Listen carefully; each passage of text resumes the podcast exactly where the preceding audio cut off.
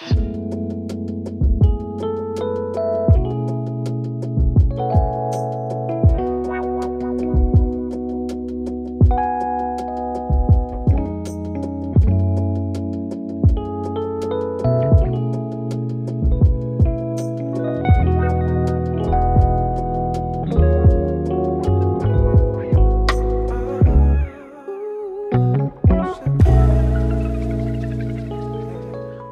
привет, дорогие друзья! Сегодня очередной эфир нашей аналитической развлекательной передачи «Медач On Air». Сегодня уже 12 по счету эфир.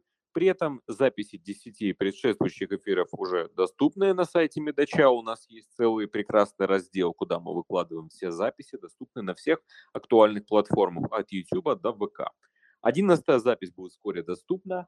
А кроме того, хочется также еще обрадовать, что с завтрашнего дня, с 20 мая, мы начинаем выкладывать наши видеоинтервью, записанные еще в 2019 году. У нас завтра выходит, допустим, видеоинтервью с Александрой Элбакян. Э, я думаю, что на момент, э, когда уже многие прослушают этот подкаст, оно вышло, поэтому не, не стесняйтесь, посмотрите на нашем YouTube-канале. Это прекрасное видео, но если вы не любите смотреть, то послушать тоже можно. Ну да ладно. Сегодняшняя тема посвящена а, цифровизации медицины и медицинским гаджетам. Они постепенно входят в наш мир. Это могут быть как маленькие носимые устройства, так и серьезные программы, медицинские информационные системы и так далее. Даже я сейчас работаю в медицинской программе.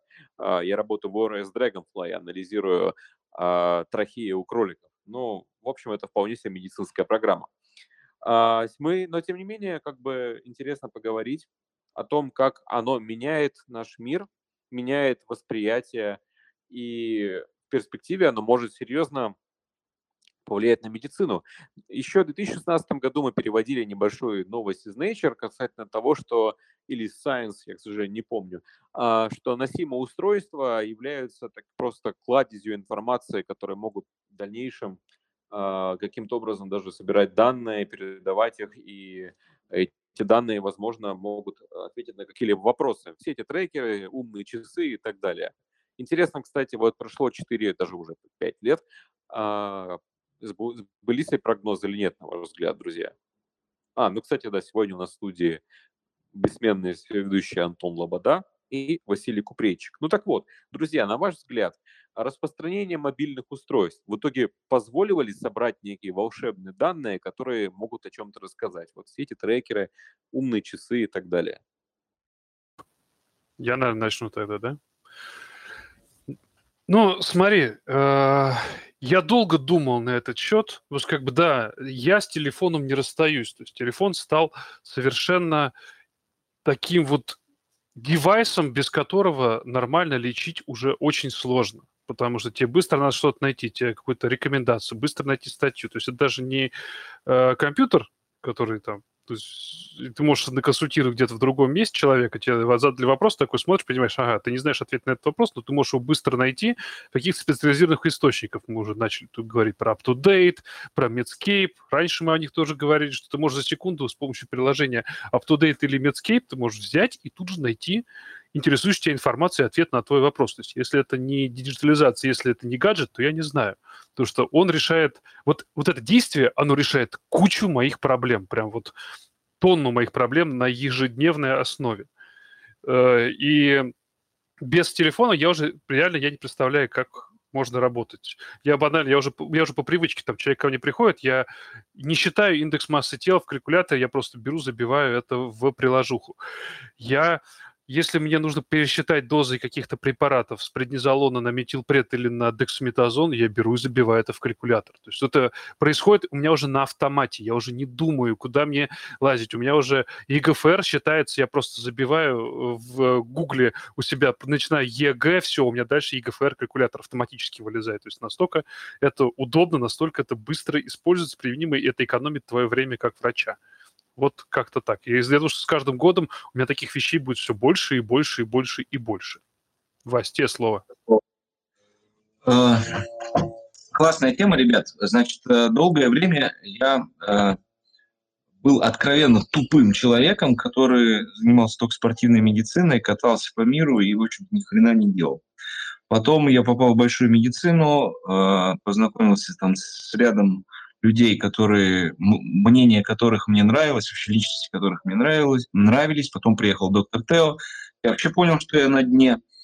И я начал э, как, в каком-то безумном количестве качать все эти программки и приложухи, которые э, должны были, э, не знаю, в моих ожиданиях приблизить меня э, к людям, на которых я ориентировался. Ведь они все что-то где-то считают, как-то этим пользуются. Значит, э, я, как всегда, перевожу в сторону практики. Вот прямо сейчас разблокирую свой экран. Э, на телефоне открываю, у меня есть папка на рабочем столе, называется «Лечить». В моей папке перечисляю. Medscape последний раз открывал месяца 4 назад. UpToDate открывал сегодня. E-Anatomy не открывал полгода. Guidelines и On The Go – это гайдлайны кардиологические. Теперь не открываю, у меня есть Татьяна Павленко. Drax.com открываю с, э, господи, с э, компьютера. И Choosing Weasley – это такая приложуха, которая систематизирует пять э, бестолковых решений в медицине по всем фронтам, там, в педиатрии, в кардиологии и так далее. В целом я ее почитывал какое-то время, но сейчас забросил. Это при условии того, что раньше на моем телефоне таких приложух было, я не знаю, ну, штук 100. То есть в какой-то период времени вся эта э, цифровизация, она была для меня, э, она как бы прикрывала э, мою некомпетентность. То есть мне казалось, что чем больше я пользую вот эту вот хреновину, тем, значит, э, компетентнее я в исходе буду. К чему я пришел спустя э, какое-то время практики медицинской. Значит, э, у тебя действительно нарисовывается там 4-5 сайтов, как Антон говорит, там быстрого доступа, э, которыми ты пользуешься. Сейчас у меня они там сместились больше в реанимацию, все пользуются там калькуляторами реанимационными и так далее. Э, я не пользуюсь больше обучалками там или интернетовскими какими-то ресурсами, потому что, ну, в принципе, плюс-минус патология, которой я занимаюсь, она как-то устаканилась, на остальное у меня есть друзья – и, соответственно, э, сейчас я начинаю понимать, что эти приложения действительно имеют смысл, то есть вот они устаканились меня года за четыре. Почему они имеют смысл? Потому что они позволяют мне принимать клинические решения. Вот это самое главное. Значит, э, вы можете обкачаться э, всевозможными калькуляторами и так далее, но если эти калькуляторы и результаты в них будут просто цифрами в вашей истории болезни, вся идея э, всей этой истории, она, в общем-то, умирает на корню, потому что ну, цифры, в общем-то, остаются цифрами. Если вы принимаете клинические решения на основании э, вот этих цифр, да, это круто. Тогда как бы в пути в дорогу. Это я, я просто не умею делать УЗИ. Наверное, если бы я умел делать УЗИ, у меня был бы, я все обязательно купил какой-нибудь переносной УЗИ датчик, подключил бы его к телефону, э, я бы обязательно вот потратил на это деньги. Я купил себе цифровой фонендоскоп, который имеет возможность записывать э, тоны, которые он выслушивает. Вообще не пользуюсь, ну, блин. Э, это вот такая моя э, попытка, знаешь, типа, наверное, я хреново слышу, нужен цифровой фонендоскоп. Да нет, я просто херово слушаю фонендоскоп, э, все эти сердечные штуки, э, ну, прям плохо слушаю, чего тут скрывать. Поэтому э, в целом, если, э, ну то есть я вот просто к чему хочу сказать, вся эта цифровизация, она может сыграть злую шутку, если ты не критичен к себе. Критичен к себе, это надо в какой-то момент времени сесть и сказать, слушай, я это все качаю просто потому, что так делают другие, я вообще нахер не понимаю, зачем я учитываю там какую-нибудь шкалу курб при пневмонии. Что вам это дает в вашей жизни? Да ничего. Или Apache, э, шкала Apache 75% смертность. Ну, дальше что вы делаете? То есть это что-то на что-то влияет или мы просто перечисляем эти числа?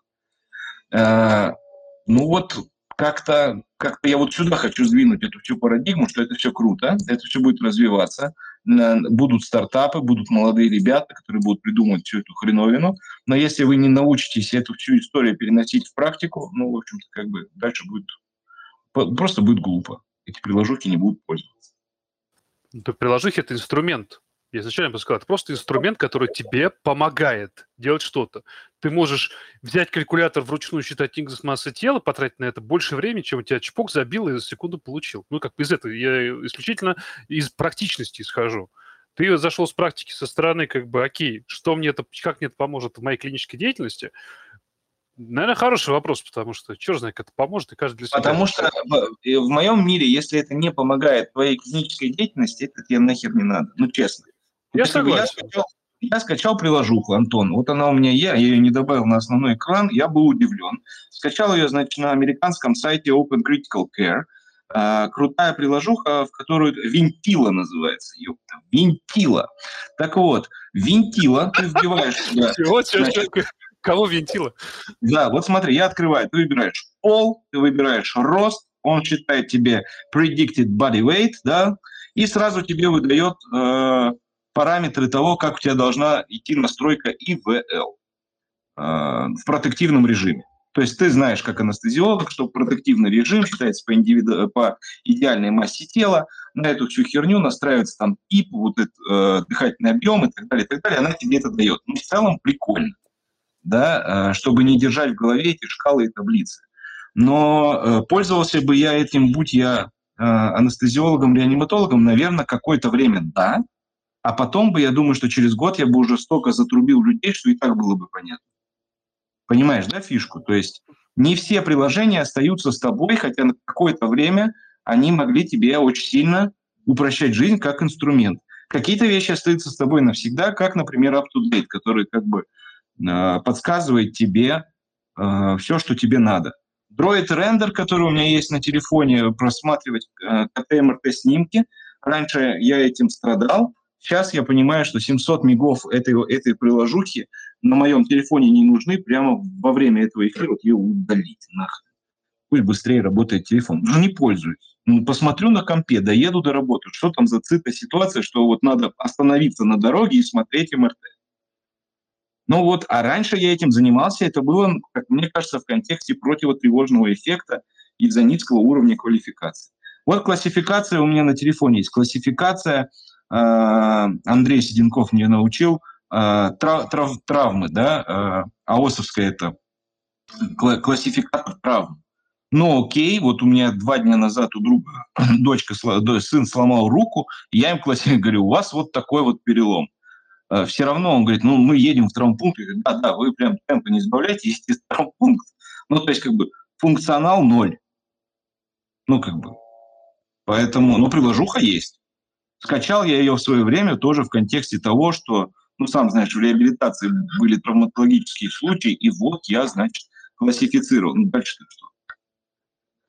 Поэтому приложухи и вообще всю эту историю я разделил бы на следующую историю. Они абсолютно не нужны, если вы не делаете никаких из этого клинических выводов. То есть если вы написали какую-то шкалу, не знаю, посчитали песи э, и сказали, вот такие-то числа получились э, из-за этой э, шкалы мы будем делать тромболизис, нет, такого не будет.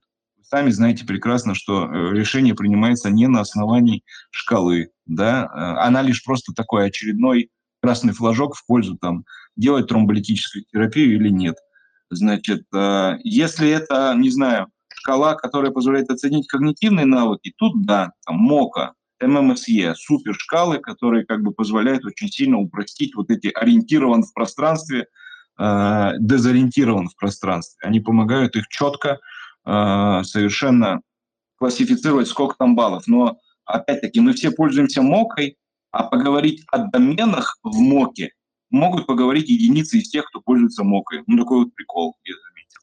Поэтому Э, ну, то есть, как бы доктор Тео, например, делает моку и говорит, ага, человек не смог перерисовать куб, я ищу, я, я топирую эту проблему вот в этот отдел головного мозга. Кто из вас, кто делает, кто собирает моку на приеме, мыслит как он? Все, на этом можно заканчивать с мокой. Вы ее не понимаете, вы просто считаете циферку. Ну давай, похуесось людей, давай, правильно, давай. Нет, это, я, я, я, я, я, я, я так говорю, вот сейчас Конечно, мы включим какого-нибудь психолога или не, психиатра или невролога, он скажет, ну как бы, ну да, если, если вот так вот мыслить, ну просто, ну как, блин, я правду говорю. Нет, Все просто. Вася, все правильно, тебя просто несет. Ты начинаешь уже прям это, я пидорас и хуесосы. Но мы не об этом сегодня. Ты так понятно. Э, э, ладно, вот ты начал, что у тебя есть. Давай я тебе расскажу, что у меня есть. Что я юзаю на регулярке. У меня есть папочка, называется «Здоровье», как ни странно, тоже на телефоне. Там калькулятор индекса массы тела. Там RLS-справочник. Medscape, естественно. Справочник «Моя аптека» называется. Он какой-то просто, РЛС, он какой-то грустный, а «Моя аптека» вот он такой прям шустренько, прям чпок-чпок-чпок, особенно среди российского говна всякого, очень легко там все найти. Он такой довольно-таки простой, мне он очень нравится.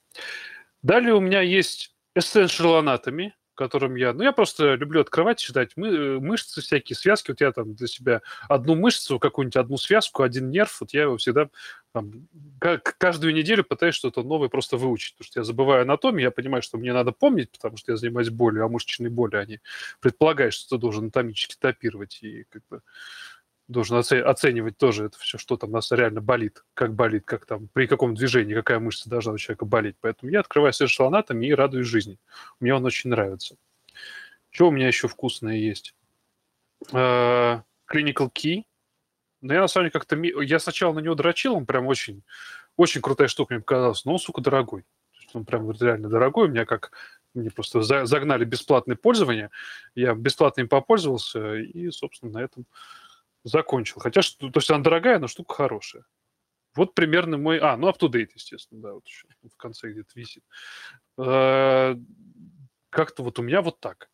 Ну, то есть, на самом деле, Вася, мы с тобой, нас с тобой пересекается, но основная фишка в том, что вот ты сейчас реанимации больше, тебе больше реанимационная тема интересует, поэтому ты как бы больше ее качаешь, больше на нее заточен. У меня как бы общетерапевтическая, лечебольная, ксеноновая, поэтому у меня там своя тема. Поэтому мне кажется, каждый врач, в зависимости от своей специальности, он будет для себя сам закачивать какие-то гаджеты.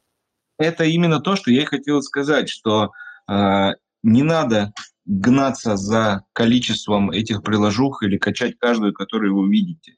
Просто вперед надо задаться вопросом, зачем, э, зачем мне это надо. Например, я ежедневно в день пять раз, наверное, минимум пользуюсь э, записывателем с экрана э, видосиков, геймерским причем, да, то есть он прям реально очень удобный.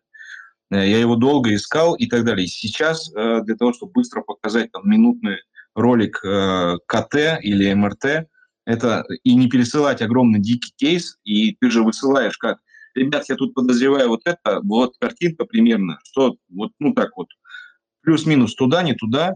Э, для ответа «да» ты, ты можешь не тратить время на скачивание дикома, архивирование дикома, пересылание 700 мегабайтов по телеге. Человек эту телегу скачивает. Сейчас, говорит, мне неудобно. Понятно, да? Проще заснять видосик с экрана и отправить человеку, человек скажет «да», «нет».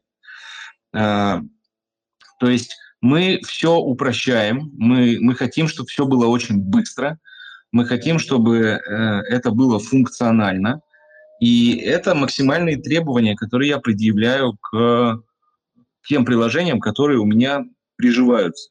Те приложения, которые сложны или я не понимаю, как их использовать в клинической практике, я им говорю «до свидания». Соответственно, если ваша специальность предполагает мануальные или технические навыки какие-то, там приложения будут свести и пахнуть, их будет много, разные производители будут причем продавать какой-нибудь, э, не знаю, 3D-сканер или, не знаю, эндоскоп, и у него будет свое программное решение, которое нельзя ломануть, которое надо будет оплачивать и так далее.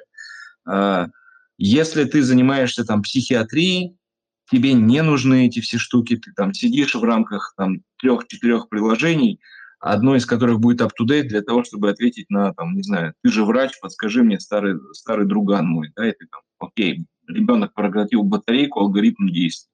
В up-to-date висит, как алгоритм за 5 секунд ответил.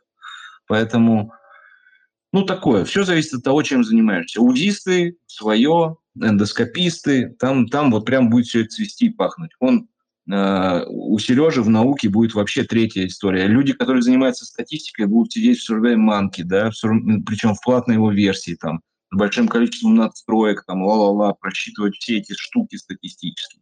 Те, кто пишет статьи, будут скачивать себе приложухи, которые им будут рассчитывать все эти интервалы, ла-ла-ла. Ну, то есть, как бы, все зависит от того, чем ты занимаешься. Я сразу ворвусь, если ты работаешь со статьями, то ты в первую очередь используешь Менделей или настройки к EndNote и так далее, которые позволяют тебе а, вставлять источники в статьи и при этом а, не вручную, чтобы ты мог, ну, допустим, их править, и у тебя автоматом изменится цитирование и так далее. если ты это делаешь руками, это превращается в кошмар. Если там, допустим, на что-то заменить и так далее. Робот, который к Word крепится, он делает это автоматом, удобно и так далее. Ну, это как бы очевидная такая вот штука, но тем не менее многие они не знают. Вот, безусловно. Я, например, не знаю, как это сделать, потому что я не пишу статьи. Вот очень просто, да. Поэтому кто, кто чем, в общем-то, научился в жизни э, как-то практиковать, тот э, в этой истории и находит для себя какие-то приложухи. Ему это подсказывает, да и практика, и сообщество, и так далее. Поэтому, в общем-то, я, я лично за открытое общение на Медаче, поэтому в глобальном смысле слова я занял сторону практики, рассказал свой опыт, Антон рассказал свой опыт. А давайте подключать э, наших друзей, пусть они с нами общаются, задают вопросы, мы им будем задавать вопросы, кто там чем живет, дышит. Кто Еще чем рано. Еще рано. Ну, ну мы, как бы, на самом деле, мы к этому придем, да, да, мне больше тоже, на самом деле, это прям вот час времени выделил, чтобы народ подключался и рассказывал, что он юзает, потому что мне интересно. Нельзя зависит от каждый специалист, просто вот прям потрубается, говорит, я вот такой спец, я юзаю вот такие приложения. Как мы сделали, э, что, как это, вот какие в телефоне у тебя? Ну, это, это топ. Вот я, я реально говорю, Medicalc э, это то, что тебе надо где-то что-то быстро посчитать. Э, up to date, ну, две самых частых медицинских приложухи, которые я открываю на телефоне. Все. Причем up to date чаще открываю с компа, удобнее читать. Все. Тут ну, вопрос бы, задали. Стоят ли у вас какие-нибудь приложения с краткими инструкциями по первой помощи? Честно, у меня э, я инструктор по базовой сердечно-легочной реанимации. Мне это нахер не надо.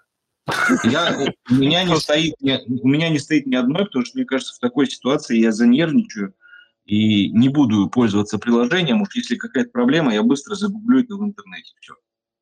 Ну, то есть гуглить быстрее. Я согласен.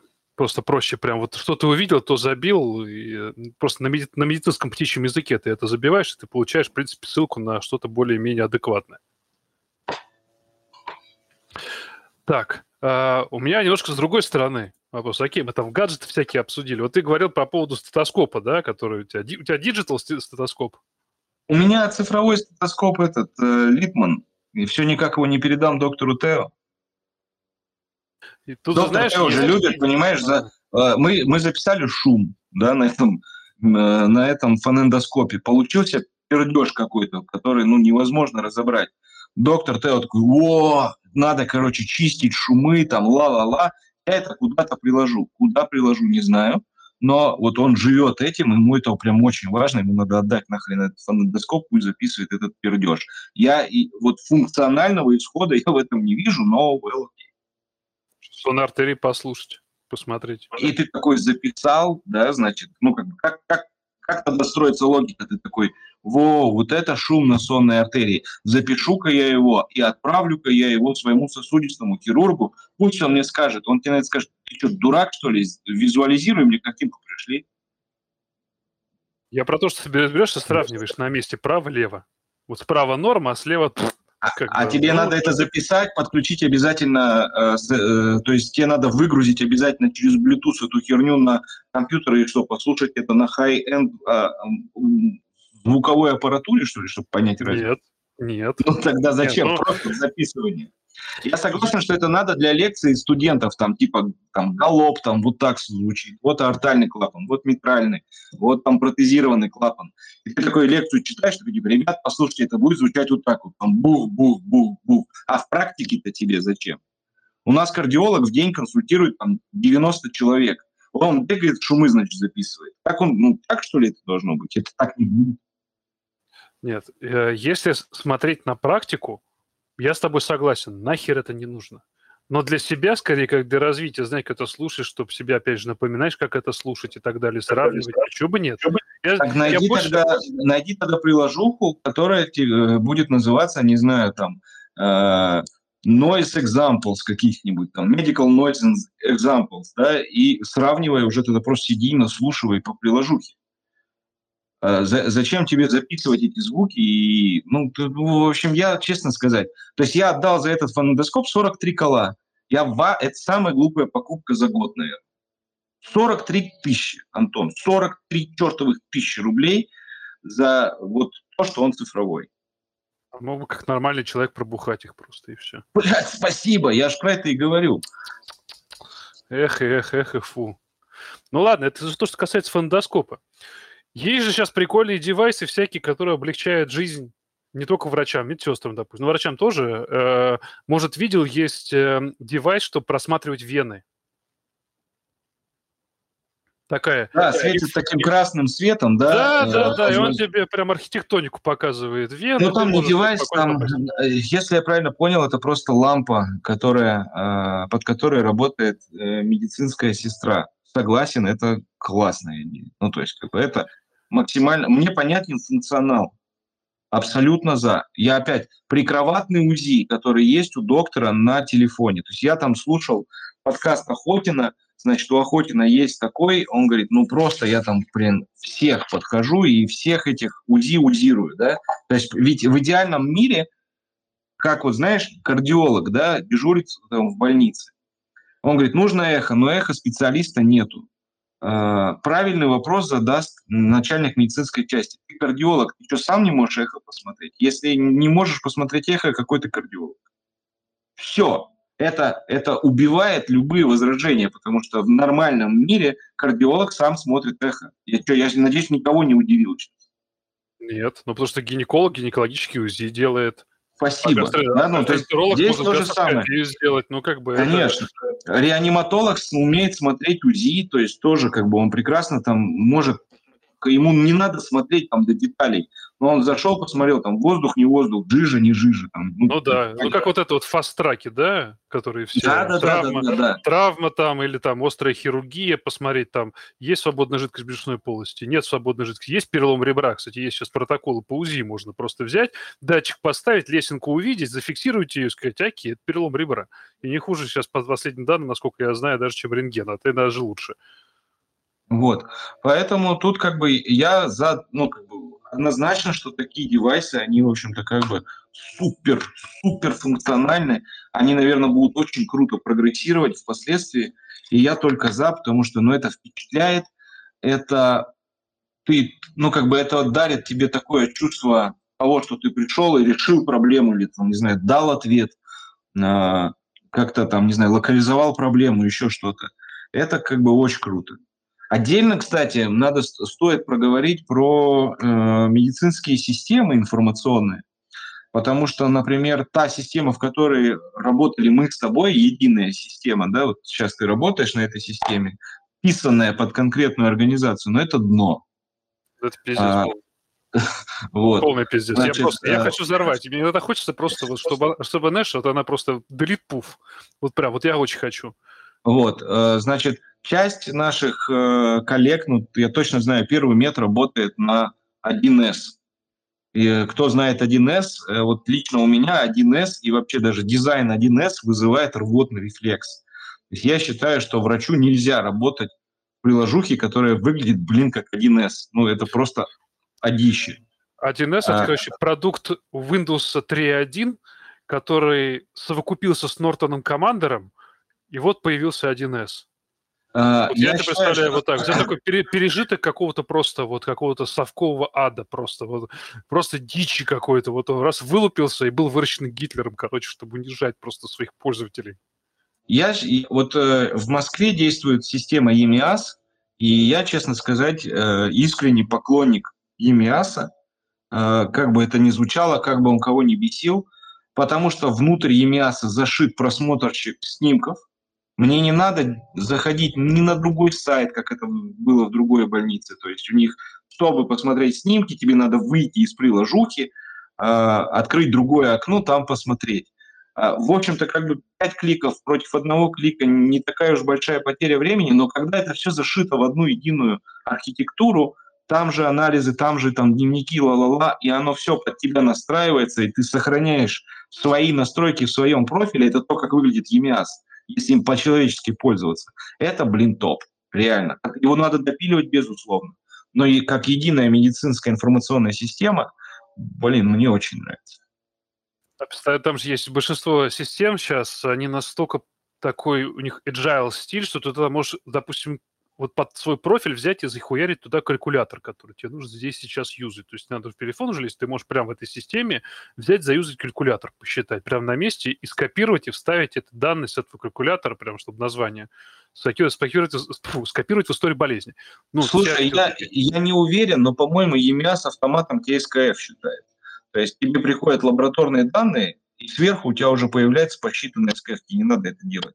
Ну, ты знаешь, ну как бы ты пишешь историю болезни, тебе все равно надо перенести, да, в историю. Ты просто берешь, делай копи-пейст. Ты, ты, ты, ты, просто, даже историю болезни, ты историю болезни пишешь, ты просто взгляд наверх поднимаешь, там написан сразу индекс массы тела, э, потому что он вносится при поступлении больного. И при появлении, э, соответственно, креатинина, туда там отчитывается СКФ. Ну, прям, ну, жир же. Да, это удобно. Не надо, тебе не надо окно не надо думать. Потому что вот как, допустим, большинство, да, э, этих электронных медицинских систем, ну это просто ебануться. Ну то есть тебе надо там между этими окнами прыгать, бегать, еще там, ты должен закрыть, потом опять открыть, потом, чтобы, ну то есть какой-то буфер, там надо все это перекидывать, потом из этого буфера доставать, и он тебе черти как, ты не сможешь кусок выделить, тебе надо всю, все, что там написано в определенном окне. Ну то есть, ну да, функционал, он очень важен. Я прям с тобой согласен. И функционал либо такой, что ты можешь под себя подстроить и удобно работать, либо ты просто принимаешь правила игры и каждый раз бесишься, когда что-то делаешь. И что меня напрягает во всей этой истории, ни одна, ни одна медицинская информационная система, что мне доводилось пробовать, не имеет внутреннего чатика, зашитого туда. Меня это бесит. Меня это бесит, потому что я не хочу иметь телеграммовский чатик со всеми этими коллегами, запоминать их там, э, телефоны записывать, там что-то помнить э, и так далее. Мне нужно, чтобы у меня в, там, в медицинской информационной системе, пофиг какой она фирмы, э, была возможность тегнуть уролога и сказать, уролог, э, вопрос, да, переместиться с ним, блин, в индивидуальный чат, задать ему вопрос, он сразу видит больного, какого, которого я, э, о котором я говорю. Вот не надо вот этой херней, там, типа, как фамилия, ты такой Alt-Tab переключился, посмотрел, Alt-Tab переключился в чат, написал, нахер это все, это сложно, это, блин, ну, это не сложно, но, в общем, это геморрой, который меня бесит. Ну, это лишнее движение. Просто понимаешь, что ты, их можно просто не делать. Вот надо сделать одну простую вещь, ты ее вшиваешь, и ты можешь это не делать. Но опять, понимаешь, это идеи, их надо продвигать. То есть это надо куда-то э, людям донести эту мысль. Они должны ее проанализировать. Обычно все-таки это взаимоотношение это не врач будет делать, это будет делать айтишник. То есть ему надо конкретный ТЗ дать, и конкретному айтишнику, а он еще поковыряет носу, не, может, не поймет, может какую-то херню сделать, потому что он сам проинтерпретировал твои слова и так далее. То есть, на самом деле, оптимизация всего этого тоже занимает время, это сложно. Не-не, я-то прям все прекрасно понимаю, но я думаю, через 10 лет, наверное, мы к этому придем. Через 10 лет я все-таки ожидаю, что в такой медицинской информационной системе должны вбиваться, ну, ты типа вбиваешь лекарство, и должно тебе красным загораться. Вы вбиваете опасную комбинацию да? Ну, то есть есть база данных обновляемая, где э, можно посмотреть, ну, которая анализирует твои назначения. Ну, блин, это супер. Это должно, в принципе, наверное, делаться как бы вообще изначально в такой медицинской системе. Э, защита от дурака такая встроенная, что ты не бегал над Дракском. Поэтому... Дракском бегал к тебе. Ну да, ну то есть зашить его там или его подобное что-то подобное к нему. Вон, ну, Арахнида хочет. Да. Давай, мне, мне, мне очень нравятся ники, поэтому я сразу запущу. Арахнида, пожалуйста, я дал право говорить. Погнали. Микрофончик жмем и вещаем. Сейчас слышно, не? Да, есть.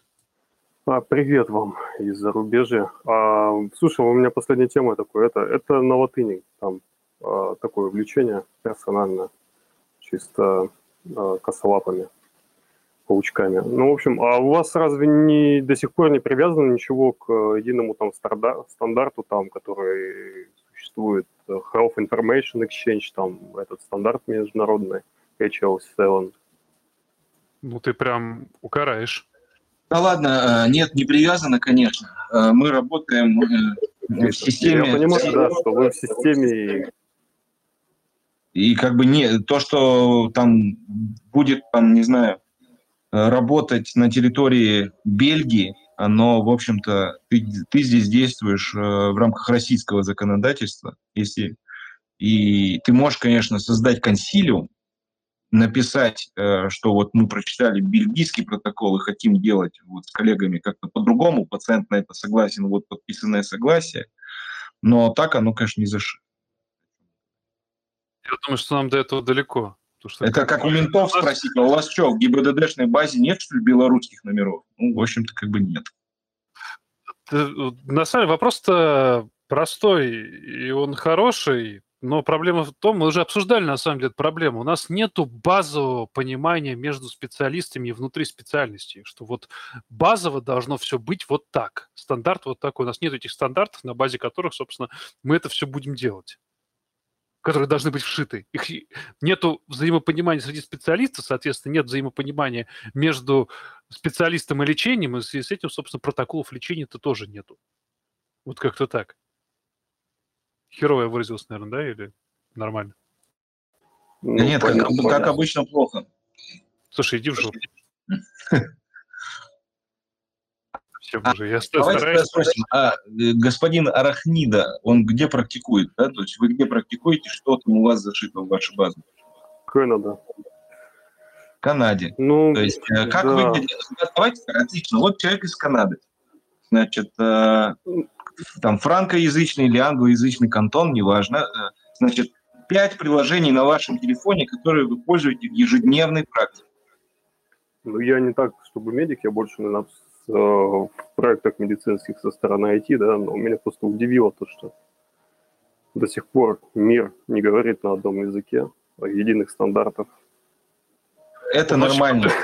Он очень пытается, прям очень пытается, но вот, просто тогда, французские японцы не понимают. Я просто понимаю, что на рынок, там, допустим, Москвы и России нет смысла вообще с какими-то подобными проектами и готовыми решениями выступать, я так понимаю. Нет, забудь, нет, вообще забей. Смотри, если ты хочешь, вот мы в России сидим, у меня есть люди, которые этим занимаются, медицинские IT, я с ними общался, мы с ними долго терли какие-то, вот у нас э, по Data Science сейчас идет так и переговоры работы. Понимаешь, вот мы сидим и думаем, блин, вот как нам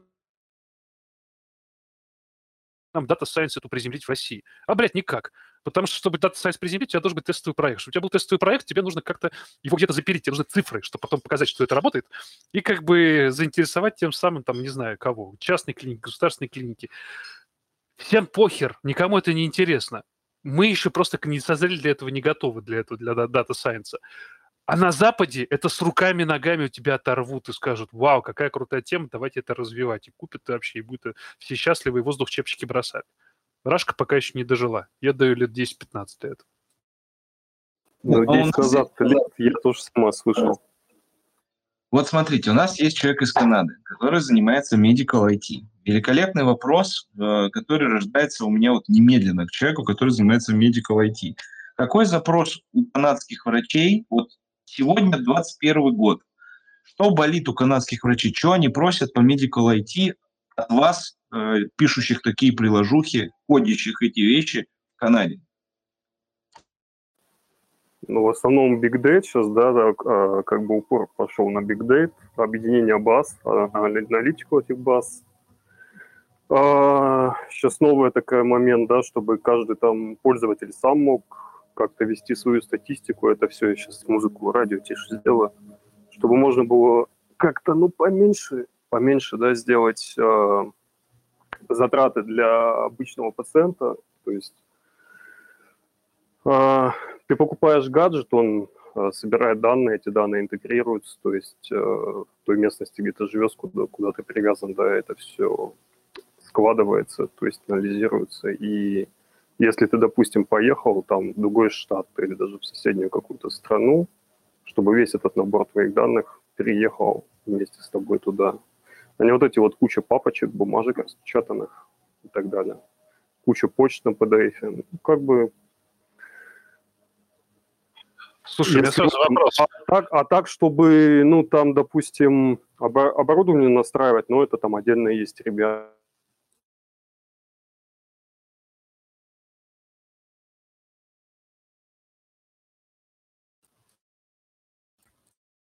Так, вот у меня пропало или у всех пропало? Я говорю, Нет. проекты движутся, их огромное множество, да, тут.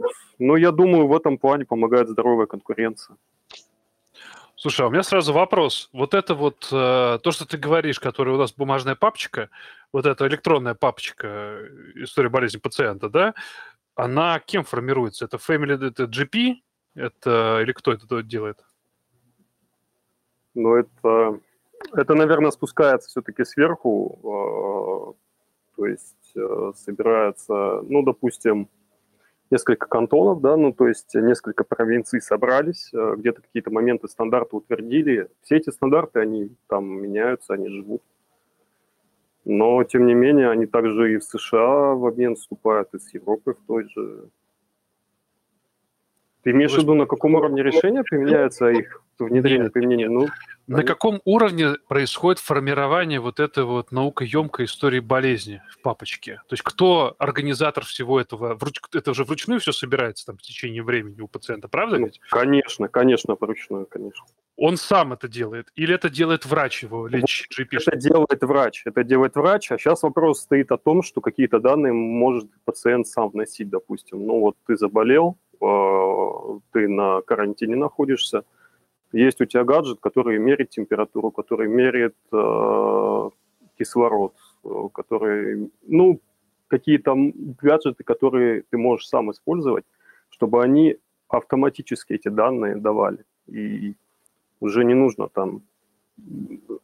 Конечно, есть момент э, ошибки человеческой, да, какие-то данные могут быть неточными, но это уже другой вопрос. Момент в том, чтобы Момент в том, чтобы упростить не так, что я пришел и помню, не помню. Ну вот мы приходим к врачу, да, врач спрашивает, сколько у вас температура утром, в обед, вечером. Не помню, мерил один раз. Есть гаджет, который можно в ухо вставить, и он все данные положит, э, твои учетные записи, добавит в базу данных, да, и уже у человека будет, который тебе ведет, все эти данные. Слушай, спасибо большое, на самом деле очень клевый вклад, мне прям нравится. Что такое? Нет, нет, там же за этой штукой, будучи, я за дистанционный мониторинг, за часики умные, которые повесил человеку с риском падения, что он считает его часы, температуру, ла-ла-ла, за умную таблетницу, ну, открыли, это, посчитали. Это, это сейчас работает даже там в телефонах, и в часах. Упал человек, да, там, допустим, ему 78 лет, упал, не двигается уже, допустим. Все, сразу скоряк минут. уезжает, он, причем ты должен сразу выезжать скоряк, выезжает, никого не да. оповещает даже. Оп, это же, это же супер. Это технологии умного дома в медицине, там, блин, э, доступная среда для инвалидов, э, открывалки там дверей, ла-ла-ла, то есть э, колонки умные, которые должны прошиваться под нужды пациентов. Это не, мы стоим, конечно, у нас э, живем в интересное время, мы будем свидетелями того, как это все зарождается, как оно все херово работает, как оно обкатывается, а там дети наших детей, они уже, в общем-то, это будет их реальность. Его норма. Это, будет, это будет их норма. Они будут странные. Странно, что это вообще раньше не было. То есть они даже да, да, да. Как, как хлеб на наших столах мог, мог бы удивить кого-нибудь в 2020 году. Э, я про прошлый год. Значит, и, э, соответственно, ну, ждем, ждем вот это все истории. Давайте подним, поднимите руку еще практикующие доктора, кто, кто что юзает, пожалуйста, поделитесь. Да, Может ребят, быть, есть давайте. секретный лайфхак, какой-то супер упрощающий алгоритма, алгоритмизатор, то есть там видите кровотечение из заднего прохода, сделайте три вот этих вот э, вещи, там, не знаю, заткните, бегите, никому не говорите. Ну, то есть какие-то такие вот штуки, кто что использует.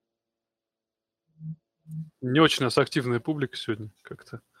Там, или врачей. А, вот, Влад Синевок. Влад, пожалуйста, внимательно слушаем. На микрофончик и погнали. Добрый вечер. Ну, вот я как я как практикующий врач-педиатр участковый зачастую, э, помимо медсхела, использую справочник врача, но я так подозреваю, он уже в данной передаче. Мне лично как бы предложение удобно тем, что калькуляторы все под рукой. То есть, э, ну, у меня к моему большому сожалению, гигантские проблемы с английским. И, и, и поэтому медикалик не всегда удобно использовать. Справочник врача все-таки на русском, чем, э, чем выручает. Плюс, э, как, э, как врачу, который работает в системе ЕМИАС, все рекомендации, которые там есть, они соответствуют тем, соответствует тем, которые потом, которые потом проверяют страховые из сейчас, ЕМИАС или связаны с этим организацией. То есть в плане какого-либо, скажем так, контроля за тем, за тем, что он назначать, они тоже это очень сильно помогают. Ну, то есть больше как стандартизация, да, определенное назначение для того, чтобы соответствовать этим стандартам, которые сверху спускаются. Да, да. Чтобы лишний раз не думать, что за тебя программа сама подумала и сказала, что тебе вообще надо назначить, конечно, какие анализы сделать и Вообще... Не, только, э, не какие анализы, а сколько их сделать. То есть, условно, лишний раз там не, э, не передать или, не, или же не додать, чтобы не получить за это по шапке. Ну да, это облегчает, наверное, отчасти. А мне знаешь, что нравится, Антон? Что э, вроде как нынешняя э, медицинская карта она же ЕМИАСовская, которая, она стала доступна э, нашим пациентам на сайте госуслуг. Я считаю, это гиперрешение, э, потому что это один из инструментов разговора с э, докторами, которые не хотят вести историю болезни, не хотят писать. Э, потому что это удобный метод воздействия, что если что-то пойдет не так, и родственники начнут э, рыть эту историю болезни, увидит твою подпись, что там ни хера непонятно, что ты делал, и что в итоге получилось нехорошо, тебе разорвут задницу, в общем-то, наверное, за дело. Поэтому, э, ну, как бы, вот тебе тоже еще один из... Э, другое дело, что мне не нравится, что и то, и другое, вот даже док сейчас говорил, Влад, и то, что я сейчас говорю, мы как бы действуем, мы пытаемся воздействовать на врачей через устрашение – ну, то есть по шапке дадут, Следственный комитет над тобой стоит, прокуратура придет, родственники прочитают, что ты дебил, тебе за это, там, не знаю, еще что-нибудь сделают. То есть это э, постоянная дополнительная вгонка стресса в голову врача. Вот это, вот, я не знаю, как с этим бороться, но то, что э, вся система, то есть то, что ты пишешь, и то, что ты пишешь с ошибками нахрен, прочитать может полгорода, это, в общем-то, только плюс. Но как, как к этому относиться, смотря, понимаешь? Тут у нас-то глобальная концепция, мы, у нас, знаешь, как красной линии все наши эфиры проскакивают то, что, блин, у нас гнобят. Прям вот самоцель, если ты хочешь развиться, ты будешь развиваться через гнобление, через унижение. То есть реально, это, конечно, медици- медицина возмездия. Потому что тебе придется очень сильно, очень долго страдать, чтобы потом тебе было абсолютно похуй, потому что ты будешь делать правильно в итоге через эти страдания, через стать лет. Но, как бы, наверное, это одна из форм просто возвращения определенного медицинского общества и определенного типа врачей. Что, естественно, на Западе это по-другому будет. У нас это вот так, мне кажется. Как ты, ты скажешь, как с этим бороться? Да никак. Это надо принять, понять, простить. Ну, вот так вот оно у нас сейчас. Вряд ли ты сможешь это поменять резко. Если вообще сможешь.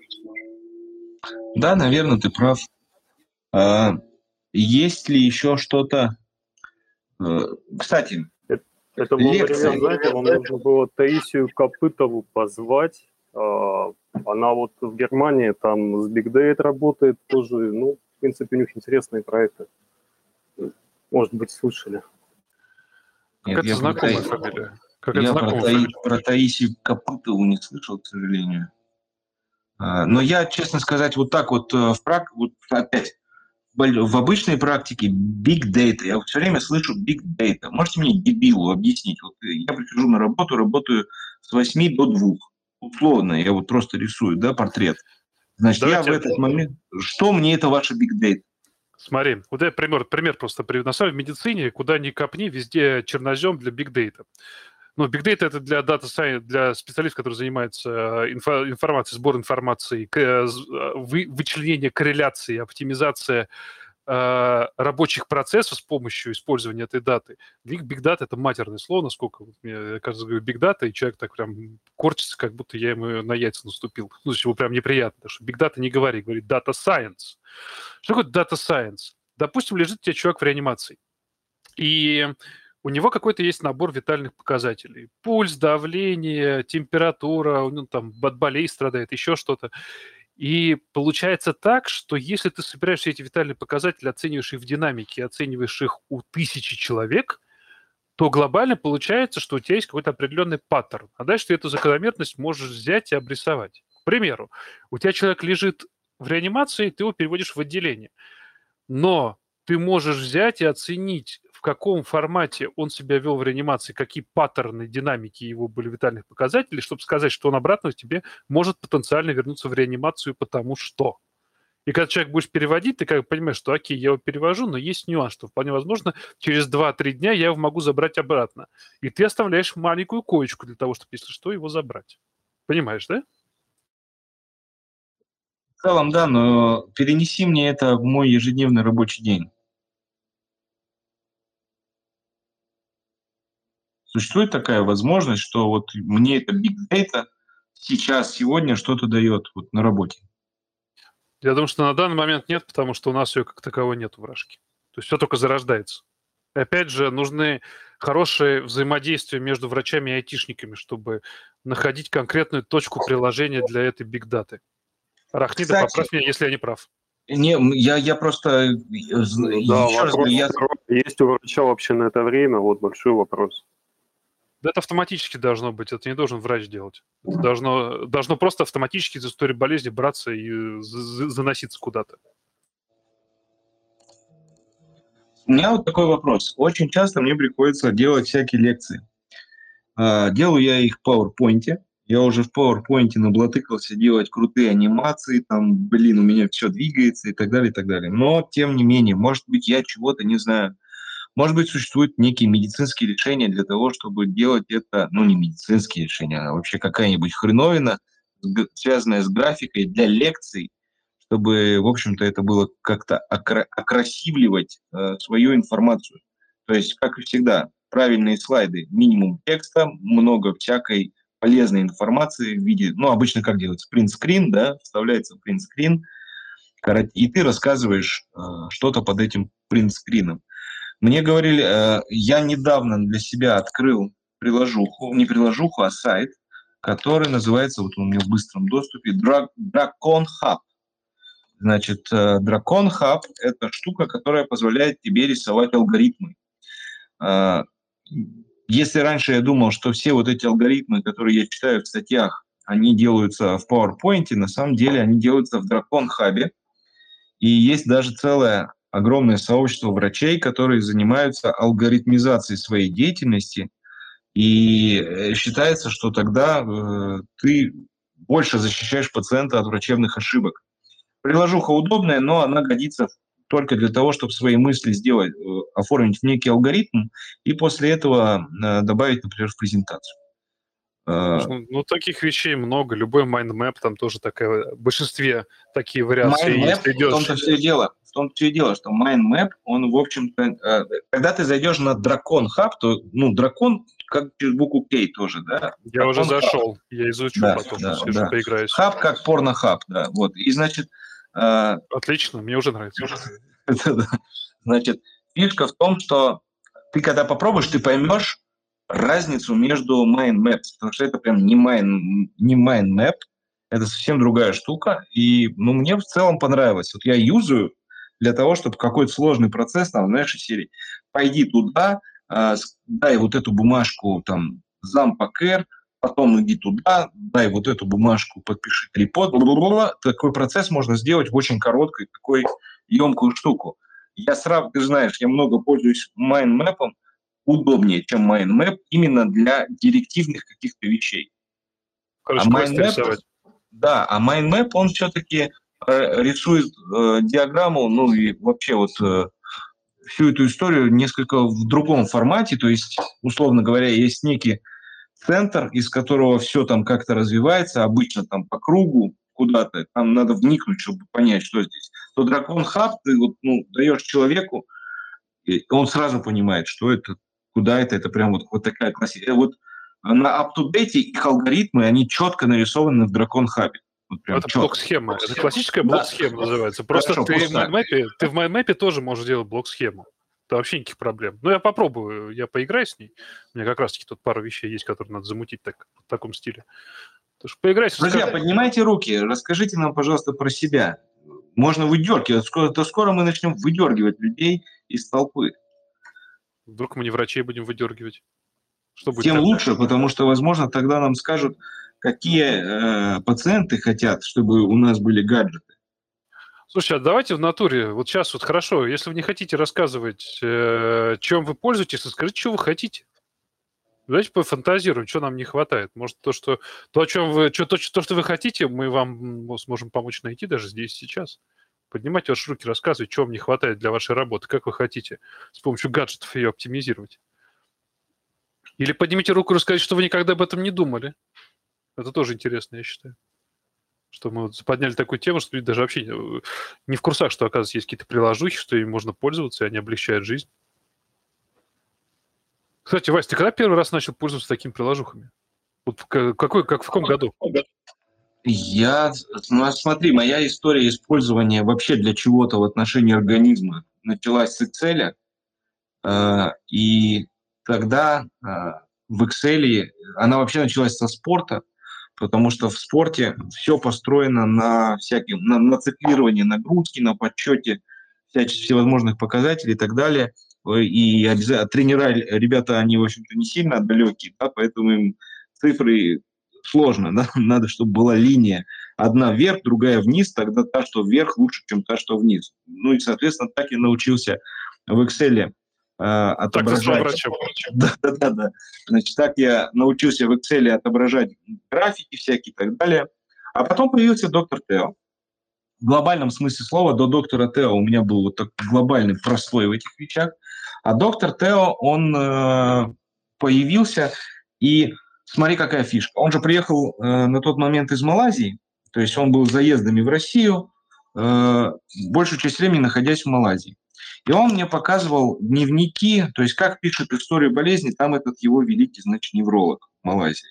Ты открываешь его э, историю болезни, там шифр, который нахрен вообще не читаем. То есть там аббревиатуры с цифрами, э, и такой просто, то есть пациент там написано, там, не знаю, Смирнов через две F, да, и так просто аббревиатуры там, МОКа 7, ММСЕ 2, там, так, такой список там, э, Берг баланс скейл будет, BBC будет там, да, э, 37, ла-ла-ла, такой перечень, и этого осмотр сегодняшнего дня.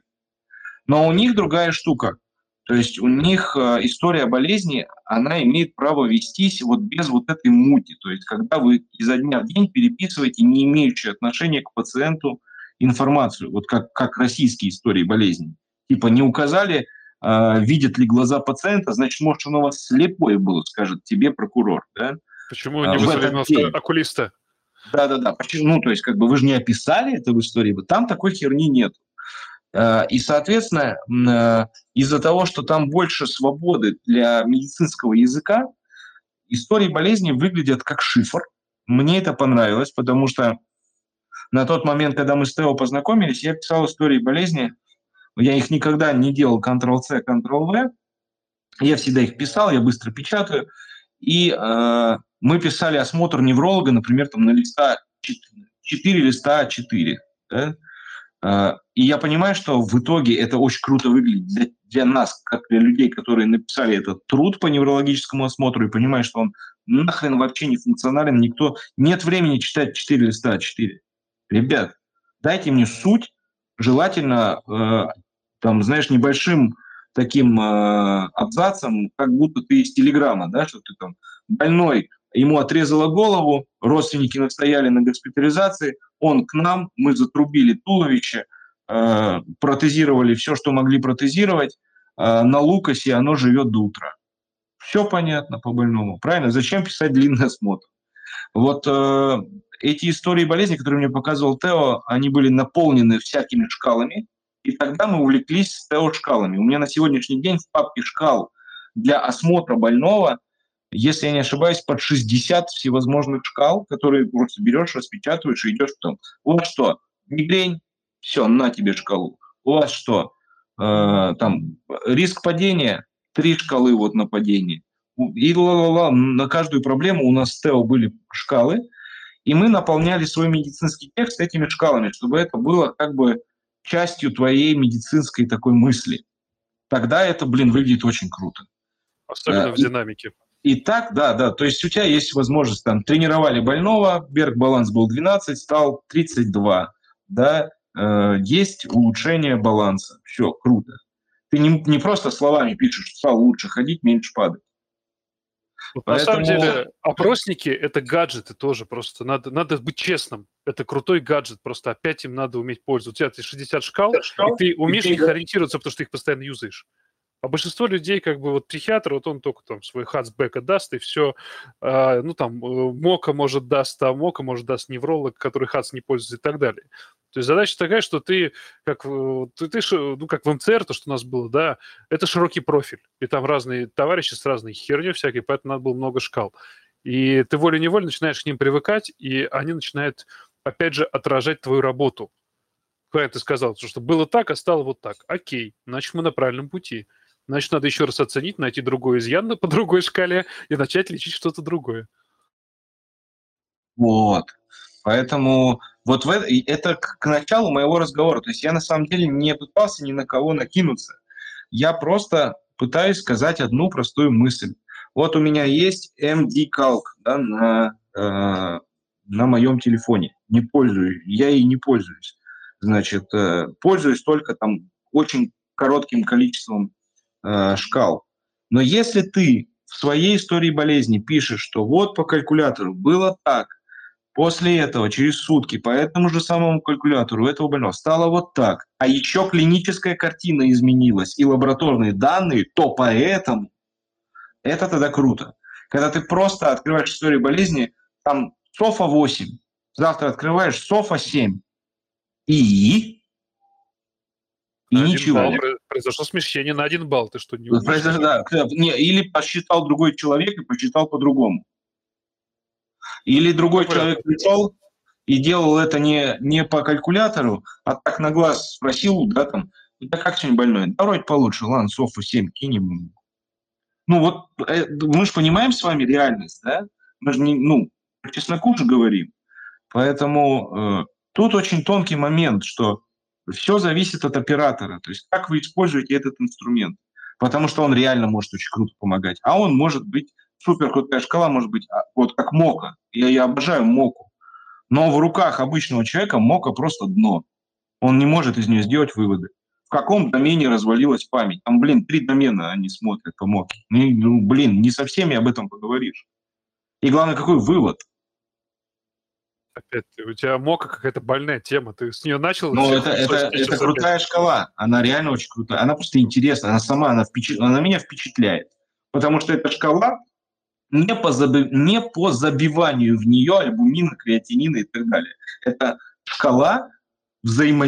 по которой ты взаимодействуешь с больным. Это, блин, интересно просто. Господи Иисусе, женись на Моку уже. Я не знаю, телеграм-чатик создай, макадрочеры. Boring. Я понял. Ну, Кто ну, еще? Нет, нет, нет, это, это, это, не, это, это, не, это не скучно, Вась, просто. Но на самом деле я с тобой согласен. Я к чему я немножко под, это подстегиваю, но я с тобой согласен, потому что шкалы нужны. Но опять же, ими надо правильно пользоваться. А кто тебя научит, как им правильно пользоваться? Потому что эти гаджеты, на самом деле, а, вот они, они смотри, смотри, я закончу, я закончу, дай закончу, дай закончу. Вот есть гаджеты, есть крутые темы. Вот знаешь, из серии, как ты купил вот эту за 45к, которую ты мог пробухать. Ты купил это говно, оно у тебя лежит, пылится, ты ни Тео не отдаешь никому, то просто лежит. А все почему? Потому что если был бы умный человек, сказал, а нахера тебе оно надо, мальчик? Ты лучше пойдем с тобой пивка попьем лучше на эти деньги, а? Нет же, нет, не было такого человека же, правильно? Поэтому ты пошел купил со шкалами пришел, ты его показал, ты такой, М, окей, это работает. То есть ты увидел со стороны, ты увидел, то есть у тебя как бы сработала перспектива определенного использования этого. А у большинства людей даже этой перспективы нету. Они тупо считают цифры, как я сказал, пасофа, и тупо эти цифры заносят. И все вроде как довольны, только пациенты умирают. Э, э, кстати, как... да, я просто тебе, знаешь, что скажу? Есть фишка удивительная, я не знал. А, к шкале есть инструкция по применению. Пипец. Ну, то есть, как бы, кто, из, кто гуглил, как пользоваться софой, главное, зачем. И, то есть люди, придумав эту шкалу, они еще пишут научный труд, который говорит, ребята, ей пользоваться надо вот так. Обычно... А еще чувствительность и специфичность еще описывают, на самом деле. Конечно. Ну, то есть, если, если докопаться прям.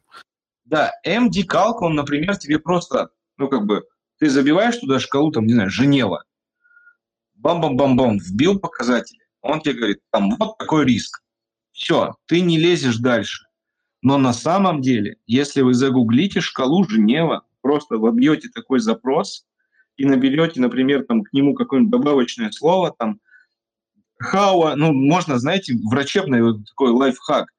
How I use Geneva Scale, да, то есть вы попадаете э, в тот раздел статей, которые относятся к низшей медицине доказательной, да, потому что это будет мнение одного автора, это будет какая-нибудь статейка одного какого-то доктора, но в этом есть очень крутая часть науки, потому что э, вы читаете опыт другого человека и как он интерпретирует результаты какой-нибудь конкретной хреновины. Э, так на самом деле можно вот через, э, через вот эту приставку how I э, что-то делаю, там кровотечение, не знаю, желудочно-кишечное, вы можете подчеркнуть очень много информации, потому что люди, когда они пишут такие статьи, они еще делают маленькие литературные обзоры. И такие статьи я вот просто обожаю. И, на так, и, например, на шкалы есть, пожалуйста, такие статьи. Это очень интересно на самом деле. И тогда вы прям, вы учитесь в этот момент. Вот в чем прикол. Круто, что? Надо накидать таких и на русский перевести, чтобы все довольны были, потому что ты-то буржуйский понимаешь.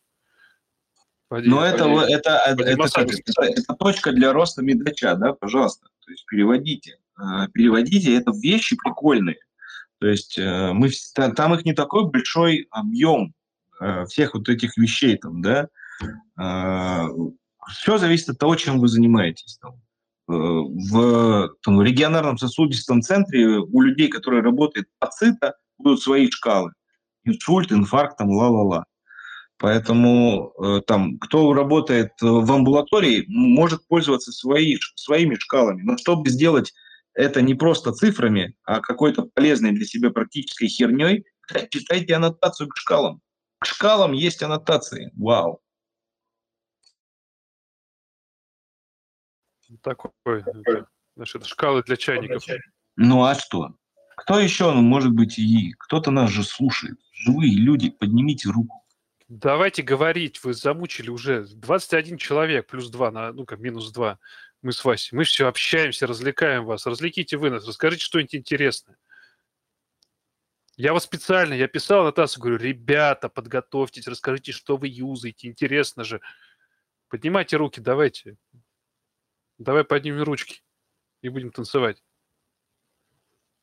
Нет, мне кажется, знаешь, люди просто зашли, как бы слушают, и, и все. На самом деле даже никто не слушает толком. Мы сами с тобой просто сидим и трещим. Ну и хорошо, значит, тогда пусть слушают нас. Расскажи, пожалуйста, про Австрию. И э, вообще, э, вот тема боли, она же очень субъективная во многом. Ну, блин, дальше ваш никто особо не ходит вокруг меня, по крайней мере.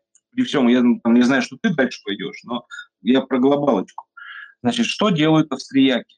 Какими гаджетами они, может, навигация как-то, или, ну, я понимаю, что это будет C-дуга, может быть, блин, есть еще что-то кру- крутое, клевое и так далее, потому что у вас же много инъекционки и вот этого. Ты знаешь, э, том отделении, которым был я, там профессор, ну там, там история-то на самом деле отделение, она с 92 -го года идут. Там, когда я был, чуваки справляли там 25 лет, что ли, они, в 17 году были, 18. Ну, короче, там какой-то количество э, уже лет, сколько существует это отделение. Отделение называлось отделение а, междисциплинарного обезболивания и паллиативной помощи. То есть там микс был, там лечили пациентов чаще всего онкологического профиля, ну и других паллиативных пациентов. Это отдельная такая когорта была. И вот пациенты с болевыми синдромами. И э, профессор, который все это вел, и который вообще, в принципе, все это отделение развивал, он анестезиолог, очень крутой товарищ, э, и как бы Рудольф Ликер, его можете что, можете набрать. Потрясающий просто харизма человека, энергии. Я его очень люблю и уважаю, он прям очень крутой. А, он э, прицельно занимался КРБС, комплексным регионарным болевым синдромом, о котором у нас почему-то не очень говорят, и даже есть ну, то есть э, есть очень мало людей, которые реально им занимаются, достаточно эффективный, знать, что он есть. А, они там прицельно прям вели этих пациентов, дифференцировали там первый тип, второй тип, э, э, зеркальная терапия, вот это все. И у них был крутой девайс, потому что КРБС первого типа, он проходит с автоном, с нарушением вегетативной системы, и, соответственно, допустим, если у человека правая рука, то там она либо отекшая, либо что-то, и ты как бы, у тебя есть шкала, по которой ты можешь оценить КРБС, давать сейчас подробности не буду, и один из способов они брали и фотографировали температуру, разницу температуры на здоровой руке и на больной руке. И после проводимой терапии они оценивали, насколько больная рука приближается к здоровой руке. То есть оценивали вегета, вегетативный регресс вот этого заболевания. Вот это мне очень понравилось. Это такой типа, как термофотоаппарат, ну, я забыл, как это называется. На самом деле, там вот в девайсе отдельное название есть. И вот они с ним вместе брали, фотографировали человека, проводили там зеркальную терапию всякую, там, либо блокаду, либо там какую-то фармкотерапию назначали либо там психотерапии, либо реабилитации туда-сюда. Вот они проводили, потом там хуяк, через две недели повторную фотку делают, а там уже близко э, эта температура руки близка к здоровой руке. То есть как критерий вот такой вот мне он, например, очень понравился. А девайсы? Ну, то есть инструменталочка какая-то? Ты знаешь, особо не было. Вот я, ну, босс у них был крутой, Э, мне он очень понравился. Это биологическая обратная связь, то, что называется. У них она специально был там для тазовых болей, специально был там для головных болей. Ну, то есть они сейчас, в принципе, есть, они все продаются. То есть это такой, не могу сказать, что прям ноу-хау. Но я за первый раз просто его увидел и прям офигел. То есть насколько это крутая тема, насколько они круто ее используют. Вот. По каким-то гаджетам, да не особо. Хорошо. А ты себе в работу э, каких бы, ну, каких бы приложений вот тебе нужно было бы, как они должны выглядеть? Именно приложухи. И отдельно, может быть, э, какие-то девайсы тебе, или, может быть, э, не знаю, чтобы на входе кто-то шкалировал тебе больного, чтобы ты не тратил на это время по каким-то что-то вещам. Ну, то есть вот как вот можно улучшить? Или при записи больной что-то делал через, не знаю, телеграм-бота, который бы часть информации уже подавал о нем. Куда, я... туда, куда можно пофантазировать? Я давно, ну как бы я люблю анатомию, прям вот э, всякие э, э, там мышцы посмотреть, почитать, поизучать, как они двигаются туда-сюда. И я начинаю понимать, что есть определенный паттерн. Мне кажется, для травматолога будет интересно, для реабилитологов. Потому что как человек вот прям идет, можно вот это вот онтологическое определенное положение, онтологическая биомеханика движения, то есть по человеку можно уже понять, в чем на самом деле проблема. Вот мне было бы круто, если э, ту боль, где у человека возникает, при каких обстоятельствах она возникает, то есть какое движение определенно он делает, то, что усиливает боль, когда он идет, где эта боль конкретно находится и так далее, чтобы можно было определить, в чем конкретно проблема. То есть ты прям забиваешь, допустим, у тебя паттерн идет, болит тут, ты прям щелкаешь, тут болит. Сидит, болит тут. Такое движение делает, боль вот такая, вот тут вот. И ты такой тын тын тын тын тын и он говорит, ну, наверное, скорее всего, это вот такая вот херня. И он тебе может даже выдать нормальное название заболевания, там, которое ты сейчас сидишь там, обрисовываешь, что это может быть? Ну, я не знаю, наверное, это больше похоже на э, нейропатию передней ветви там, бесшеберного нерва туда-сюда. То есть это как э, эта приложуха поможет тебе конкретно спокойно взять и назвать ту проблему, которая наибольше будет похожа под паттерн, под болевой фенотип пациента. Вот, наверное, Кстати, я, а я ведь у тебя стырил в свое время. А, это э, шкала Pain Detect, да, да если я правильно запомнил название. Очень прикольная штука. Очень да? прикольная. Да. Это как еще из uh, Douleur Neuropathique 4 DN4, то что. И это, это тоже так, такая для нейропатической боли шкала, она просто более удобоваримая по переводу, наверное, потому что Pain Detect, он такой, он немножко, на мой взгляд, каравенький. Хотя хороший. Но он при этом для пациентов очень нагляден. То есть, опять, да, это да. взаимодействие для пациентов, и он тотально экономит время. Очень экономит время. Ну да, пока ты заполняешь историю болезни, он тебе эту шкалу заполняет, и ты как бы... У тебя в голове уже примерно вырисовывается вообще, что там будет, скорее всего. и ты просто себя под себе подтверждаешь, что, что окей, да, окей, я прав. То есть она больше, вот для меня она уже больше действует не в степи, типа, что это конкретно у нее такое, а правильно ли я думаю, собрав информацию. То есть она как бы закрепляет мое мышление в плане фенотипа. Знаешь, что я бы хотел? Я прям мечтаю о такой херне. Пусть будет э, просмотрщик КТ-снимков, МРТ-снимков, э, ну, там, не знаю, радиант или что-то такое, но радиант, понятно, самый ходовой, самый любимый.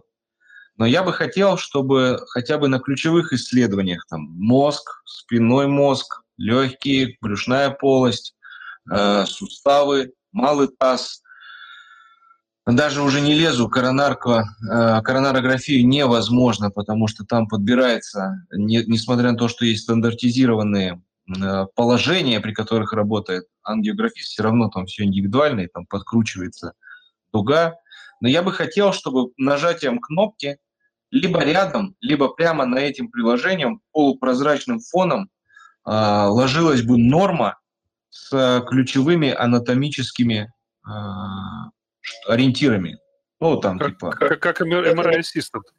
Да. А, но чтобы это было, чтобы, это, чтобы оно ложилось на то изображение, которое ты сейчас смотришь. Либо рядом появлялось в соседнем окне, либо просто ложилось э, таким фильтром на твое окно. Ну, например, рисованным. Э, ну, то есть ты нажал, держишь мышку нажатую на какой-нибудь кнопке, у тебя анатомические ориентиры цветным, как вот, вот детском от там, Синельникове, понимаешь, да, но есть и радиологические э, атласы, вот оно у тебя прям высветилось э, схематично, тут там печень, там поджелудка, там и так далее. Ты такой посмотрел, название еще раз себе в голове там напомнил, кнопку отжал, у тебя снова твой снимок пациента твоего. Ты Блин, мне Ты кажется, это, бля, это один клик. Ты усложняешь. Проще, чтобы ты прокручиваешь КТ-снимок, он соотносил с нормой, говорит, чувак, здесь какая-то херня.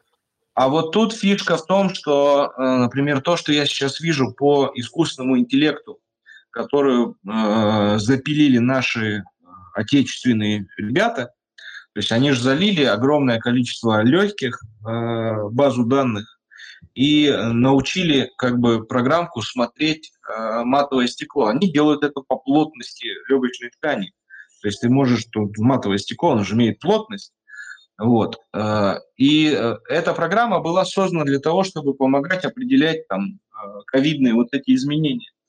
Оно иногда работает прям очень точно. То есть ты как бы листаешь снимки и такой типа, ну, бля, прикольно, молодцы прям, вот, реально молодцы.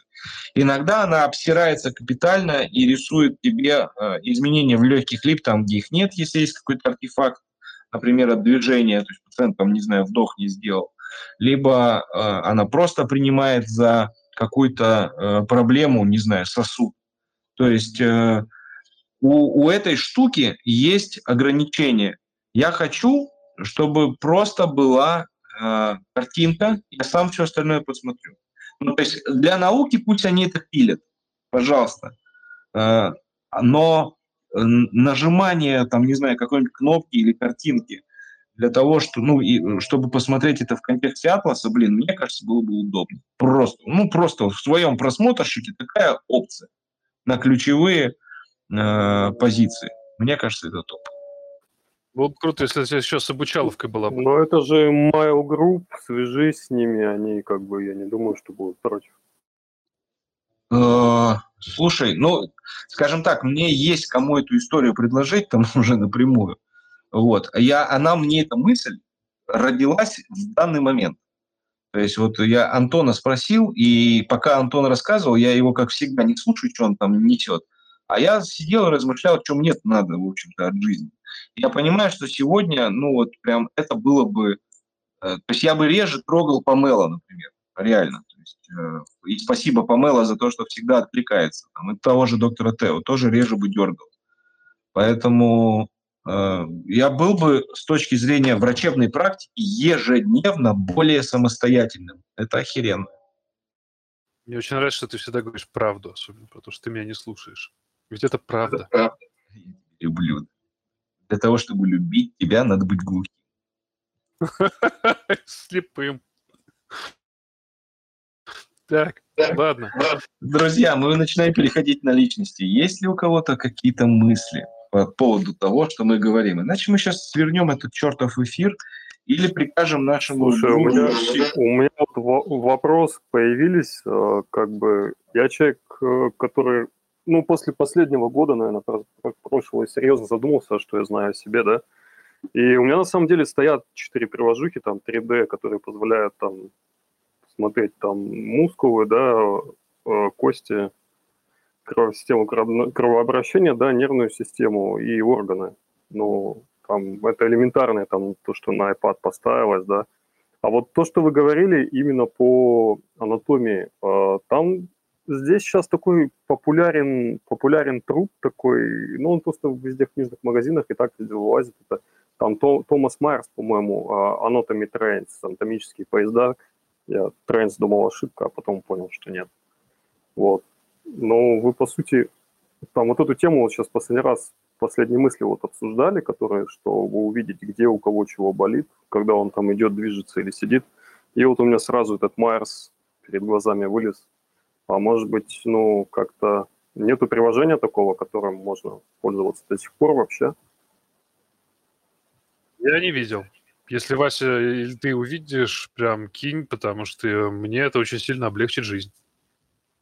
Да я думаю, что... Слушай, э, я, я пользовался всю жизнь. э, Твои, э, у нас с тобой одна приложуха была, Essential Anatomy. Да, Они да. очень просто, пока, ну, надо просто большой iPad, э, ну, там, не знаю, чтобы пациенту наглядно, вот там прям, она же 3D пальцем водишь, говоришь, вот смотри, тут надколенник, там трется, тут не трется, ну, я сильно упрощаю. Вот. Давай отрежем надколенник, увидим, что за ним, ну, то есть прям, она прикольная приложуха в этом смысле. Значит, Essential, э, точнее, E-Anatomy, это тоже платная приложуха. нашел, да. Она э, Е-анатомия это то же самое, но только в КТ.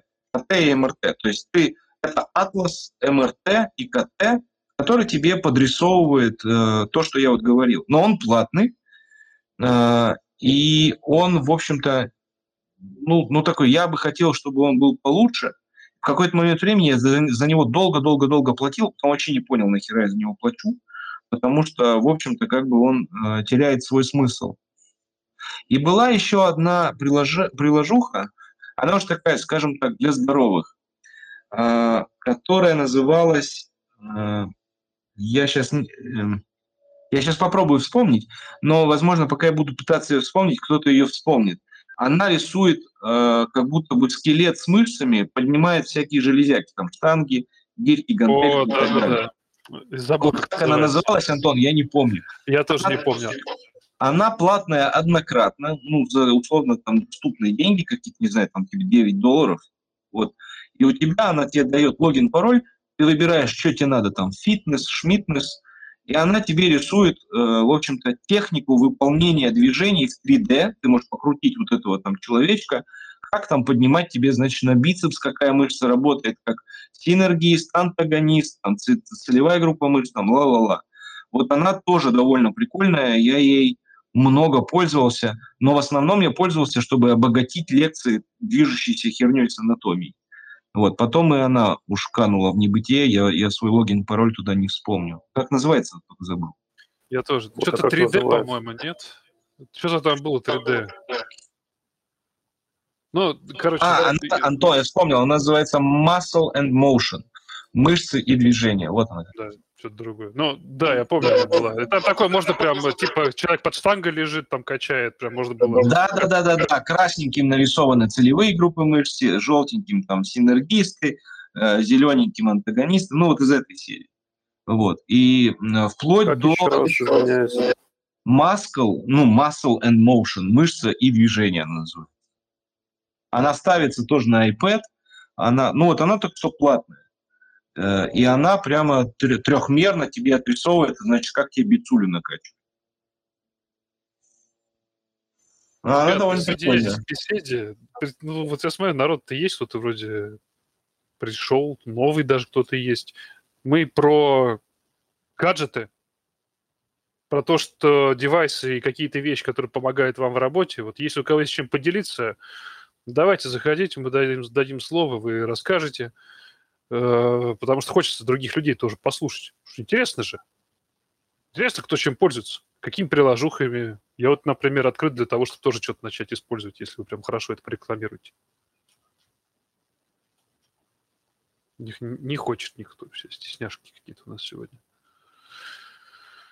А может, вот мы все время говорили про непосредственно врачебные приложения, а если мы снова вернемся к пациентским, а, так называемый вот этот распространяющийся стремительно медтех а, для не, не врачей, а, что вы можете про него сказать? Имеет ли в нем какой-то, есть ли в нем смысл, помогают ли эти собранные данные для исследований и так далее? Ну, смотря что исследовать. Некоторые пациенты, допустим, ну, знаешь, здесь палка о двух концах. У меня есть два типа пациентов, которые имеют смарт-вотч, то есть умные часы, да, которые там пульс меряют, там всякое, э, ночной сон, там качество его определяет.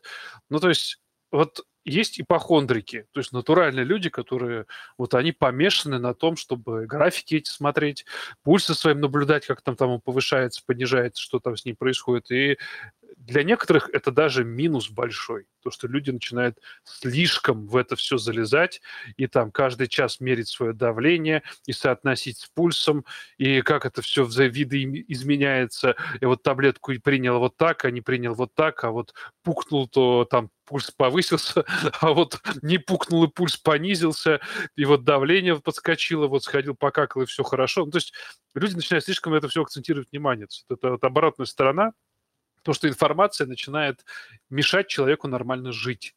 И другая сторона, когда человек действительно показывает, там, вот я так э, однажды поставил феохромцистому человеку. Потому что прям натурально человек приходит, говорит, да смотрите, что творится. А у него там натурально, говорит, я сижу на месте, а меня трясет, и вот у меня пульс под 200. Вот смотрите. Там, где натурально часы показывают, там у него спайк такой, просто огромный кусок. И вот такие спайки у него, вот показывал, что вот, вот, и вот, и вот, и вот, и вот, и вот. То есть, в принципе, такой паттерн, по нему можно даже диагностировать некоторые заболевания. И это хороший, это плюс. То есть у всего в этом плане есть плюсы и минусы, которые как-то отбалансировать я, например, не могу. Я вот скажу, что есть классные приложухи, которые считают жратву. И я, они... Язю, Fat Secret, это между. Да, да, да, да, да. Это, ну, это знатные приложухи, известные, э, получили популярность в период ЗОЖ, э, который неминуемо настигает всех в определенном возрасте, потом на него большая часть людей забивает. И, исходя из этой логики можно придумать приложуху употребления таблеток, которую можно э, там наделить функциями пищать, когда надо выпить, там, не знаю, леводопу, там еще что-нибудь. И э, самый прикол такой приложухи должен быть в том, чтобы она писала, что вы сегодня прошли, э, там, не знаю, 3000 шагов вместо 10 тысяч, да, и вот эти таблетки, которые вы пьете, они здесь потому, что вы не проходите свои 10 тысяч. Э, экономия, как вы переплачиваете, ну, чтобы она еще считала актуальную стоимость этих таблеток. Ну, то есть можно поиграться какой-то такой идеей, чтобы человек был, была приложуха на телефоне, которая наглядно показывает, что, например, надо двигаться, а, потому что а, это дорого болеть или дорого пить таблетки, не двигаться наглядно. И при этом, а, чтобы какие-то нужные, важные таблетки ты просто не пропускал, потому что она будет там своевременно пиликать тебе, оповещать. Я думаю, ну, это, знаешь, это надо еще в, в русском стиле сделать такое с элементами такого э, ха-ха, лох, ты сегодня вообще какой-то лошара. На фоне, на фоне гжели. Такой, знаешь, да, там матрешка тебя унижает, там под балалайки играет. Там. ну, то есть такой, я, я прям хочу, что я, я такое предложение установил бы чисто вот из-за вот этого троллинга. А, и я за то, что, ну, как бы, вся любая идея, она приживается при позитивном подкреплении или при понятных бенефитах. То есть если тебе приложуха просто напоминает, что тебе надо сожрать таблетку, это одна история. Если она, например, тебе считает э, стоимость потребляемых, там, сколько ты тратишь на аптеку, и при этом она еще в нее зашит шагомер, да, который тебя мотивирует там ходить, чтобы ты как бы э, меньше пользовался препаратами, ну не знаю, для контроля артериального давления вместе со своим кардиологом. И кардиолог бы тебя еще похвалил, сказал, смотрите, мы дозу снижаем, у вас а, вот она, явная экономия перед глазами. Блин, ну это хорошая история. Это дарю бизнес-идею на, на стартапчик. Uh, у нас там Кунг Фури хочет uh, что-то сказать, я вам сейчас дам слово. Я просто хочу сказать, что такие приложухи есть для мигрени, допустим, для отслеживания количества принимаемых препаратов в месяц и количества мигренозных приступов. И тем самым ты можешь динамически, сам пациент может динамически оценивать. И это, опять же, инфа для врача, его лечащего. я не знал. Это, это хорошо. Они, я знаю, что это прям активно считают. Там во всех анкетах э, указывается количество потребляемых НПВСов там, и так далее, если не ошибаюсь. Более того, тебе надо дифференцировать между головной болью напряжением и мигренью, допустим. Ну, то есть, когда какой препарат принимать. И вот, э, то есть, тут в одном случае у тебя НПВС, в другом случае для, как абортивной терапии у тебя будет триптан, да? И, пожалуйста, вот э, тебе в этом плане может помогать. И чтобы тебе сказать, чувак, ты слишком много таблеток пьешь, как бы абузусной головной боли у тебя не было опять. Ну, то есть, вот такие вот вещи, они реально есть. Мигрибот называется. Я не знаю, там он дает по поводу абузусов, по-моему, нет. Но вот дифференцировать по количеству приступов точно можно. Так, Кунфури. Кунфури, я дал право говорить, микрофончик жмакаем и трещим. Алло. Да, слышно. Слышно, слышно. Я хотел добавить, вот сейчас э, здесь говорили про э, всякие мотивационные штуки для, для гаджетов, вроде бы как, типа вот что ты не двигаешься, там ты лох, что-то такое, или дорого лечиться. А Скажу, что такие вещи есть. Они есть, ну, буду по своему примеру говорить. Например, те же Apple Watch, у них есть такая фиш, фича, как а, подвижность, типа в течение дня, из-за разряда, чтобы ты не сидел там 8 часов в офисе, а типа встал там, хотя бы прошелся просто там метров 20, типа размялся. Вот, но дело в том, что человек со временем, увы, так он устроен, что со временем он просто начинает игнорировать такие сигналы, и это неизбежно. Ну, тогда вот. должна быть различные типы мотиваций. То есть не одна мотивация, а несколько мотиваций, чтобы между ними прыгала мысль. Mm. Это уже, наверное, сложнее немножечко. Это целый комплекс, наверное, надо подходить. Ну, вот, ты прошел 250 а, например, шагов, тех... ешь пирожок. У тех же это сложная например, проблема. Да, да. Говорят ведь, что даже зарплата когда тебе поднимают зарплату на работе, в качестве мотивации это работает там довольно непродолжительный период времени. В отличие от э, подкрепления от твоего босса, особенно если ты его уважаешь. Словесное подкрепление э, с какой-то периодичностью, выдаваемое твоим боссом, работает лучше, чем бабло. Э, я не знаю, как бороться с этой историей, потому что, ну, ты правильно говоришь, что через какое-то время этот чертов калькулятор просто тебя затрахает, и ты, скорее всего, удалишь приложуху, которая там в ненужный момент тебе что-то вибрирует. А, ты же не встанешь и не уйдешь из кабинета, блин, не знаю, делать 15-минутную гимнастику, потому что провибрировали умные часы. Если ты сейчас очень занят, ну, все прекрасно понимаю. Но э, в контексте того, чтобы ввести, обогатить такую э, штуку некой статистикой, вот услышь идею, да, что э, в месяц уходит на вот там, ну, есть люди, которые считают, сколько они тратят денег на бензин, и они говорят, вот мне там, не знаю, мое транспортное средство в год а, там сжирает э, 72 тысячи рублей, да, а вот год я ездил на каршеринге, понял, что это дешевле. То есть такой ты вывод, если ты считать не будешь, ты не сделаешь. Таких предложений медицинских для пациентов нет вообще естественно, целевая аудитория будет очень узкая. Ну, то есть как не очень много людей задроты до такой степени. Но они есть. Это было бы интересно просто в качестве наблюдения э, поговорить с такими больными, каким выводом они придут. Ну, чисто вот такой исследовательской деятельности, логики. Я думаю, что это должно быть по разным заболеваниям.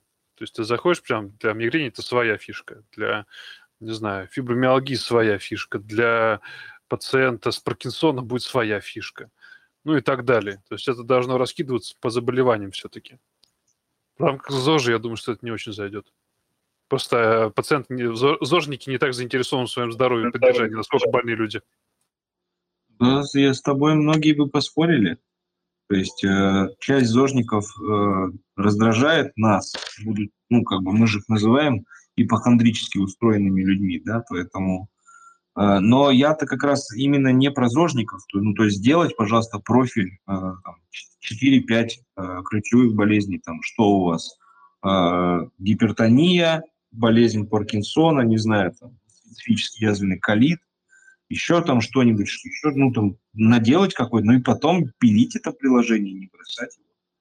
Вот, например, в Ну. спорте очень много крутых приложух. Я помню приложуху, которая делала следующее. Значит, э, для того, чтобы поднимать железки э, и поднимать их эффективно, да, а эффективно это про пауэрлифтинг, то есть э, там надо поднять максимальный вес снаряда при минимальном своем собственном весе. Такой спорт. Так вот, чтобы это делать, это очень технически сложная история. То есть это годы на то, чтобы построить технику, чтобы не оторвать себе там руки, ноги, спину, чтобы эффективно поднимать веса, которые в норме как бы, любой не поднимет. И э, есть такое упражнение, называется приседание со штангой. Сложно-координационное движение, одно из самых технически сложных движений. Значит, когда у тебя огромный вес там, на плечах, э, если ты его криво поднимаешь, очень высокий риск травмы. Поэтому вся суть техники сводится к тому, чтобы э, штанга во время своего движения на е- центр твоей штанги приходился на центр твоей стопы, на проекцию центра твоей стопы. И он, он ходил во время этого упражнения строго вертикально. И есть приложуха. Ты устанавливаешь телефон сбоку. На этой приложухе задаешь центр штанги своей, то есть, э, то есть а ты просто себя снимаешь сбоку, подход свой, да? Потом берешь телефон в руки, открываешь этот видосик в этой программе, рисуешь, где у тебя центр штанги, и он тебе рисует траекторию движения. И я помню, это бесплатная приложуха, качки, они вообще прям про то, чтобы делиться, а не зарабатывать, э, в пауэрлифтинге я имею. И это прям, это было очень занятно, очень интересно, то есть я прям пользовался, когда занимался тем, чтобы как-то научиться технике правильной этого движения. Такая прикольная вещь. То есть на самом деле никогда не знаешь, что может зайти, а что не зайдет. Но, но любая идея всегда найдет какую-то целевую аудиторию. В этом смысле быть эм, э, внутри некого стартапа всегда интересно. Кому-то да зайдет. Но что тут скажешь? Просто для пациентов, мне кажется, ты... нужна целевая аудитория. То есть это даже прям вот конкретная фишка под конкретных людей. Как ты сказал, для качков свое, вот для паркинсончиков своя тема будет. Ну, ну, смотрите, есть же куча приложений. Вот в том году болел, да, ковид, все дела. То есть там те же приложения, которые для управления проектами использую, да, то есть э, рассмотрел как свою болезнь, как проект. Сделал, ну, там, посовещавшись с врачами, сделал там этапы стадии, э, взял, занес это все там, э, ну, там, в Habits, да, ну, короче, по ступеням разделил, в Boost, там, Forecast, э, напоминалки различные. То есть я то же самое у меня с финансами, там то же самое с автомобилем, там то же самое с тренировками, то же самое там с какими-то вещами для достижения там цели или показателей. Но тут уже, наверное, больше вопрос. Можно пользоваться и куча приложений есть, не обязательно прям тематическое, просто можно использовать обычные там приложения, их под это заточить. Это, наверное, дело насколько человек самоорганизуется, просто это и сделает. И также вот ковид, в том год, у- у- как было ну, там у нас офис, да, а, трехэтажный. Э, Взяли и договорились, что в коридоре там повесим турник, повесим вот эти все лампы, которые санитайзер, ну, санитайзеры, короче, поставим, повесим лампы, которые облучают, повесим специальную вентиляцию. Все, мы договорились, короче, там, начиная с финдиректора, заканчивая там всеми подряд, все идут там, подтягиваются, все идут, занимаются там, и брусья внутри сделали. Ну, вот это вот как-то... И как-то все понимали, что там каждые там два часа надо пойти подтянуться 20 раз. Ну, как бы... Как бы кто-то мог три раза потянуться. это Но классический тут пример. момент вместе объединиться это сделать, а чаще всего люди разобщены, в этом проблема, да. Вот я что хотел сказать. Антон говорит, надо понять сначала целевую аудиторию. Вся фишка, как мне кажется, вас просто должно переть. То есть сначала родилась такая идея, которая вокруг, вокруг себя организовала активных, клевых людей, которые прям про целевую аудиторию, если и думают, то в последнюю очередь. Потому что прет от создания самой идеи. И э, такие проекты, почему-то, мне кажется, они вот, ну, так я романтизирую это, фантазирую об этом, что они такие, как будто бы более успешные, чем, э, ну, понятно, что интернет-банкинг, в общем-то, создавался, наверное, э, не такой фантазии, да, а какой-нибудь там, не знаю, Инстаграм вполне себе. То есть не было понятия, целевая аудитория Инстаграма будет такой, хер его знает. Просто люди такие, блин, давайте сделаем соцсеть фотографий. Э, и вот такая идея, она, мне кажется, если она рождается, она вот, в общем-то, главенствует над успехом э, создания любого там гаджета и так далее. Так, Кстати, руку тянет. А, давай, давай. давай. Договори, договори, и тогда пойдем. Э, важная, хорошая тема, хороший онлайн-переводчик. Ну, то есть понятно, что мы все в Google Translate сидим, но, может быть, тоже есть какие-то решения, э, какие-то интеграторы, потому что не у всех куплен Adobe PDF, э, ну, чтобы ставка PDF, они, она не, не все за нее платят. Я плачу за свой PDF, да.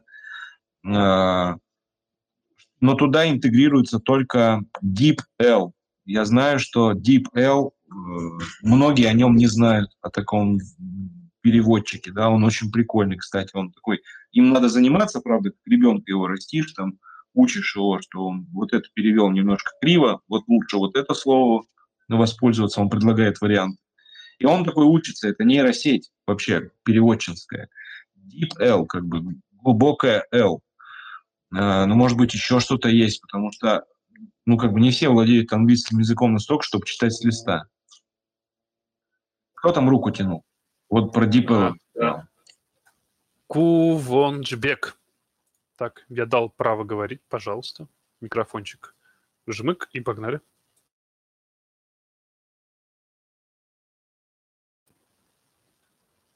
Что-то не очень у нас получается.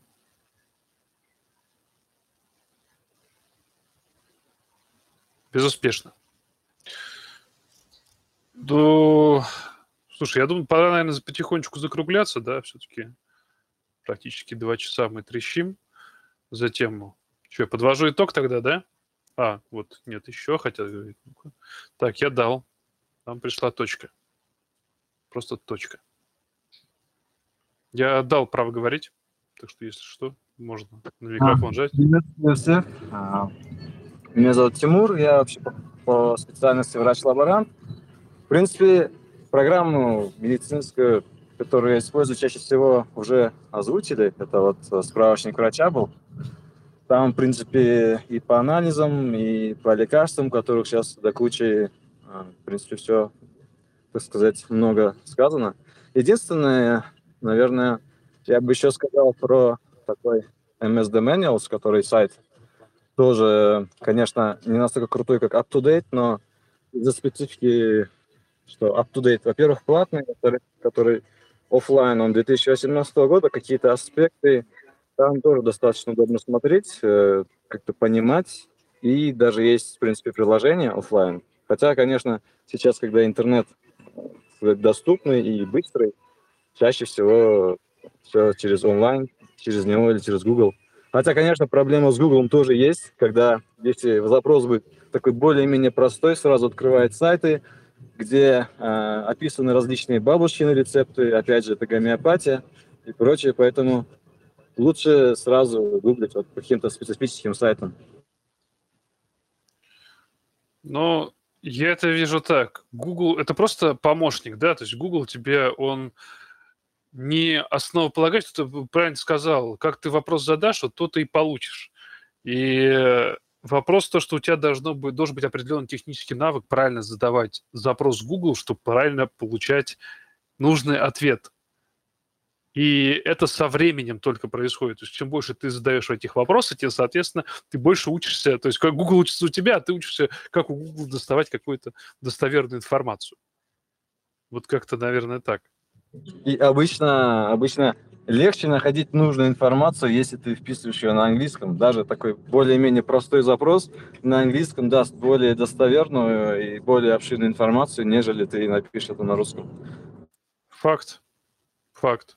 Я даже, даже, даже не, не, нечего на это на самом деле сказать. Все, все реально, все так. Могу, могу в тему Гугла добавить э, такую штуку, что ну, можете изучить Google Дорки, так называемые. Знаете, не знаете? Расскажи. Короче, грубо говоря, это язык, который помогает Гуглу конкретизировать твой запрос. Например, вы можете сказать, что запрос точно должен содержать слово там, например, болезнь или там какое-то определенное слово, там, или э, э, запрос должен происходить именно на этом сайте. То есть вы можете просто вбить какую-то строку и сказать искать по этому сайту. И, и движок Гугла будет искать именно здесь.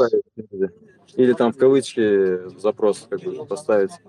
Ну, типа того, на самом деле, можете просто сейчас зайти за Google Google Docs, и там есть куча гайдов на том же Хабре, еще где-то очень много где есть.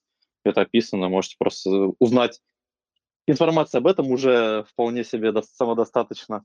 Вы можете всегда пойти посмотреть, как это сделать и пользоваться этим. Ну вот, иногда бывает довольно удобно. Спасибо, я уже сразу забил сейчас себе. Пойду потом под кофеек поиграюсь. У меня, вообще, у меня вообще сегодня очень продуктивный эфир получился. У меня тут Вася этого дракона Я скинул. вот Дракон добавлю, у Гугла вообще, да, по э, анализу данных вообще курс появился в этом году, который приравнивается четырехгодичному, но он там на полгода рассчитан, 40 долларов в месяц. С официальной Это что? Это, про что ты говоришь, я не понял. про анализ данных. А, Data Science, бро. Data Science, да. Data Science, Google, Certification забьешь, и там увидишь. У него на Coursera, по-моему. Да, на Coursera. Так, ну что, надо потихонечку закругляться тогда. Э, Дорогие друзья. Так, я что-то слышу, кто-то там... Интересно было, да, Да. случайно совершенно. Ну, у нас каждую среду мы так вот с Васей, нам еще Тео тогда присоединяется, Серега. А Ну, там с девятым часовым поясом вы там большая разница, да? Антон? Ну, плюс-минус. Сколько сколько там? У нас все записывается. То есть, в принципе, мы... э, Ну, у нас живой эфир, но все равно он записывается, мы потом выкладываем. Иван Панкратов. Без теневую лампу читаешь, наверное, нет? Ну так, не, особо. Не особо. не знаком. Не, осо- не особо, да. Хорошо. Так, ладно, давайте потихонечку закругляться, ребята. Всем, на самом деле, спасибо, что все-таки кто-то активничает и что-то рассказывает, потому что прям, мне кажется, у нас в эфирах это не хватает. Надо поактивнее быть, ребят. Мы очень, на самом деле, добрые и веселые, и не надо нас бояться, мы не кусаемся. Я в своем стиле подведу тогда итог. Значит, гаджеты есть, гаджетов много. Скорее всего, их будет еще больше. Основная проблема гаджетов в том, что они... Ими надо уметь пользоваться, скажем так. Надо под себя подбирать эти гаджеты, э, интегрировать их в свою профессиональную деятельность, и, скорее всего, их надо менять. То есть э, гаджет, который вы использовали раньше, он мог просто потерять свою целесообразность в зависимости от сферы деятельности, которой вы занимаетесь в медицине. Вы ее поменяли, будет меняться ваш спектр гаджетов. Их не надо бояться, их надо любить и уважать. Ими надо уметь пользоваться и пользоваться правильно. Я думаю, что то, что сейчас происходит, это первый шаг, потому что дальше эти гаджеты будут все более интересные. Они из непонятных дорогих станут практически бесплатные повсеместно используемые. И надо просто чуть-чуть подождать. Но вместе с этим надо руку с пульса не убирать, следить за тем, что выходит, что появляется нового, и использовать для того, чтобы облегчить свою профессиональную жизнь как врача. Вот, наверное, как-то так. Вась, есть что добавить?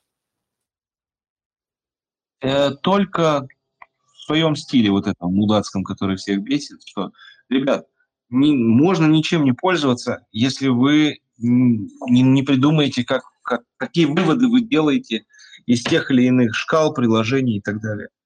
Э, И опять-таки, если вы найдете точки применения, то гаджетом для вас станет абсолютно все. От обычного калькулятора на Android и iPhone, заканчивая сложными техническими решениями, платными по, блин, 700 долларов в месяц, но вы, блин, понимаете, зачем вы эти вещи покупаете и зачем они вам нужны в практике. И они обязательно окупятся и окупят ваши мозги, интересы и так далее.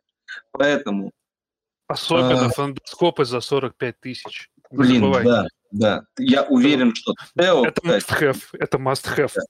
Вот Тео ему применение найдет. Я все-таки для него э, туповат. Туповат.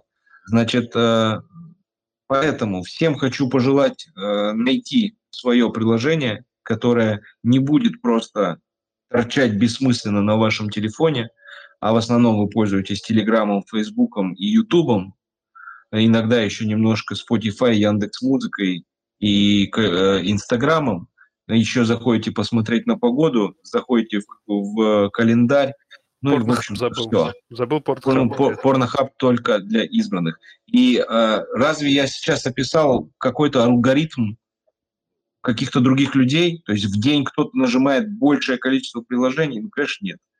Поэтому не занимайтесь ерундой, не занимайтесь, э, не покупайте приложения, если вы не понимаете, как вы будете это в практике использовать.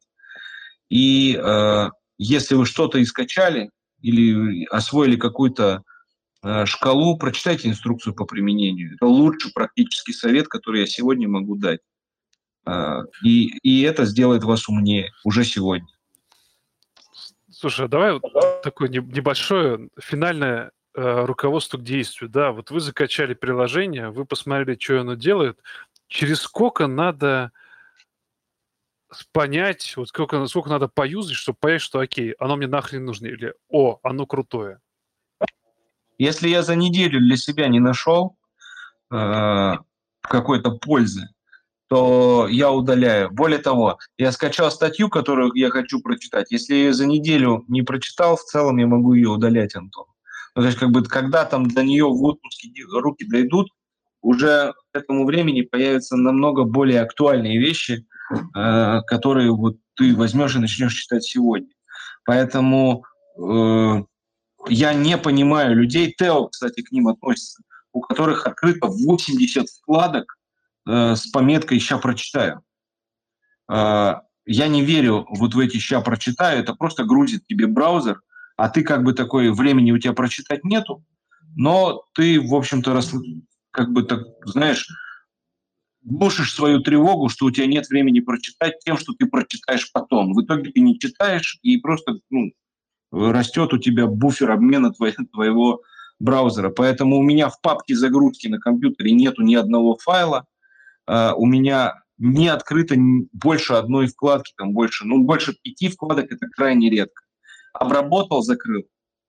Если надо сохранить, сохранил, заведи себе табличку, э, там Google хочешь, хочешь Excel, складируй себе эти ссылки, напиши себе понятным языком, что ты там прочитал, чтобы ты потом это через Ctrl-F мог дернуть.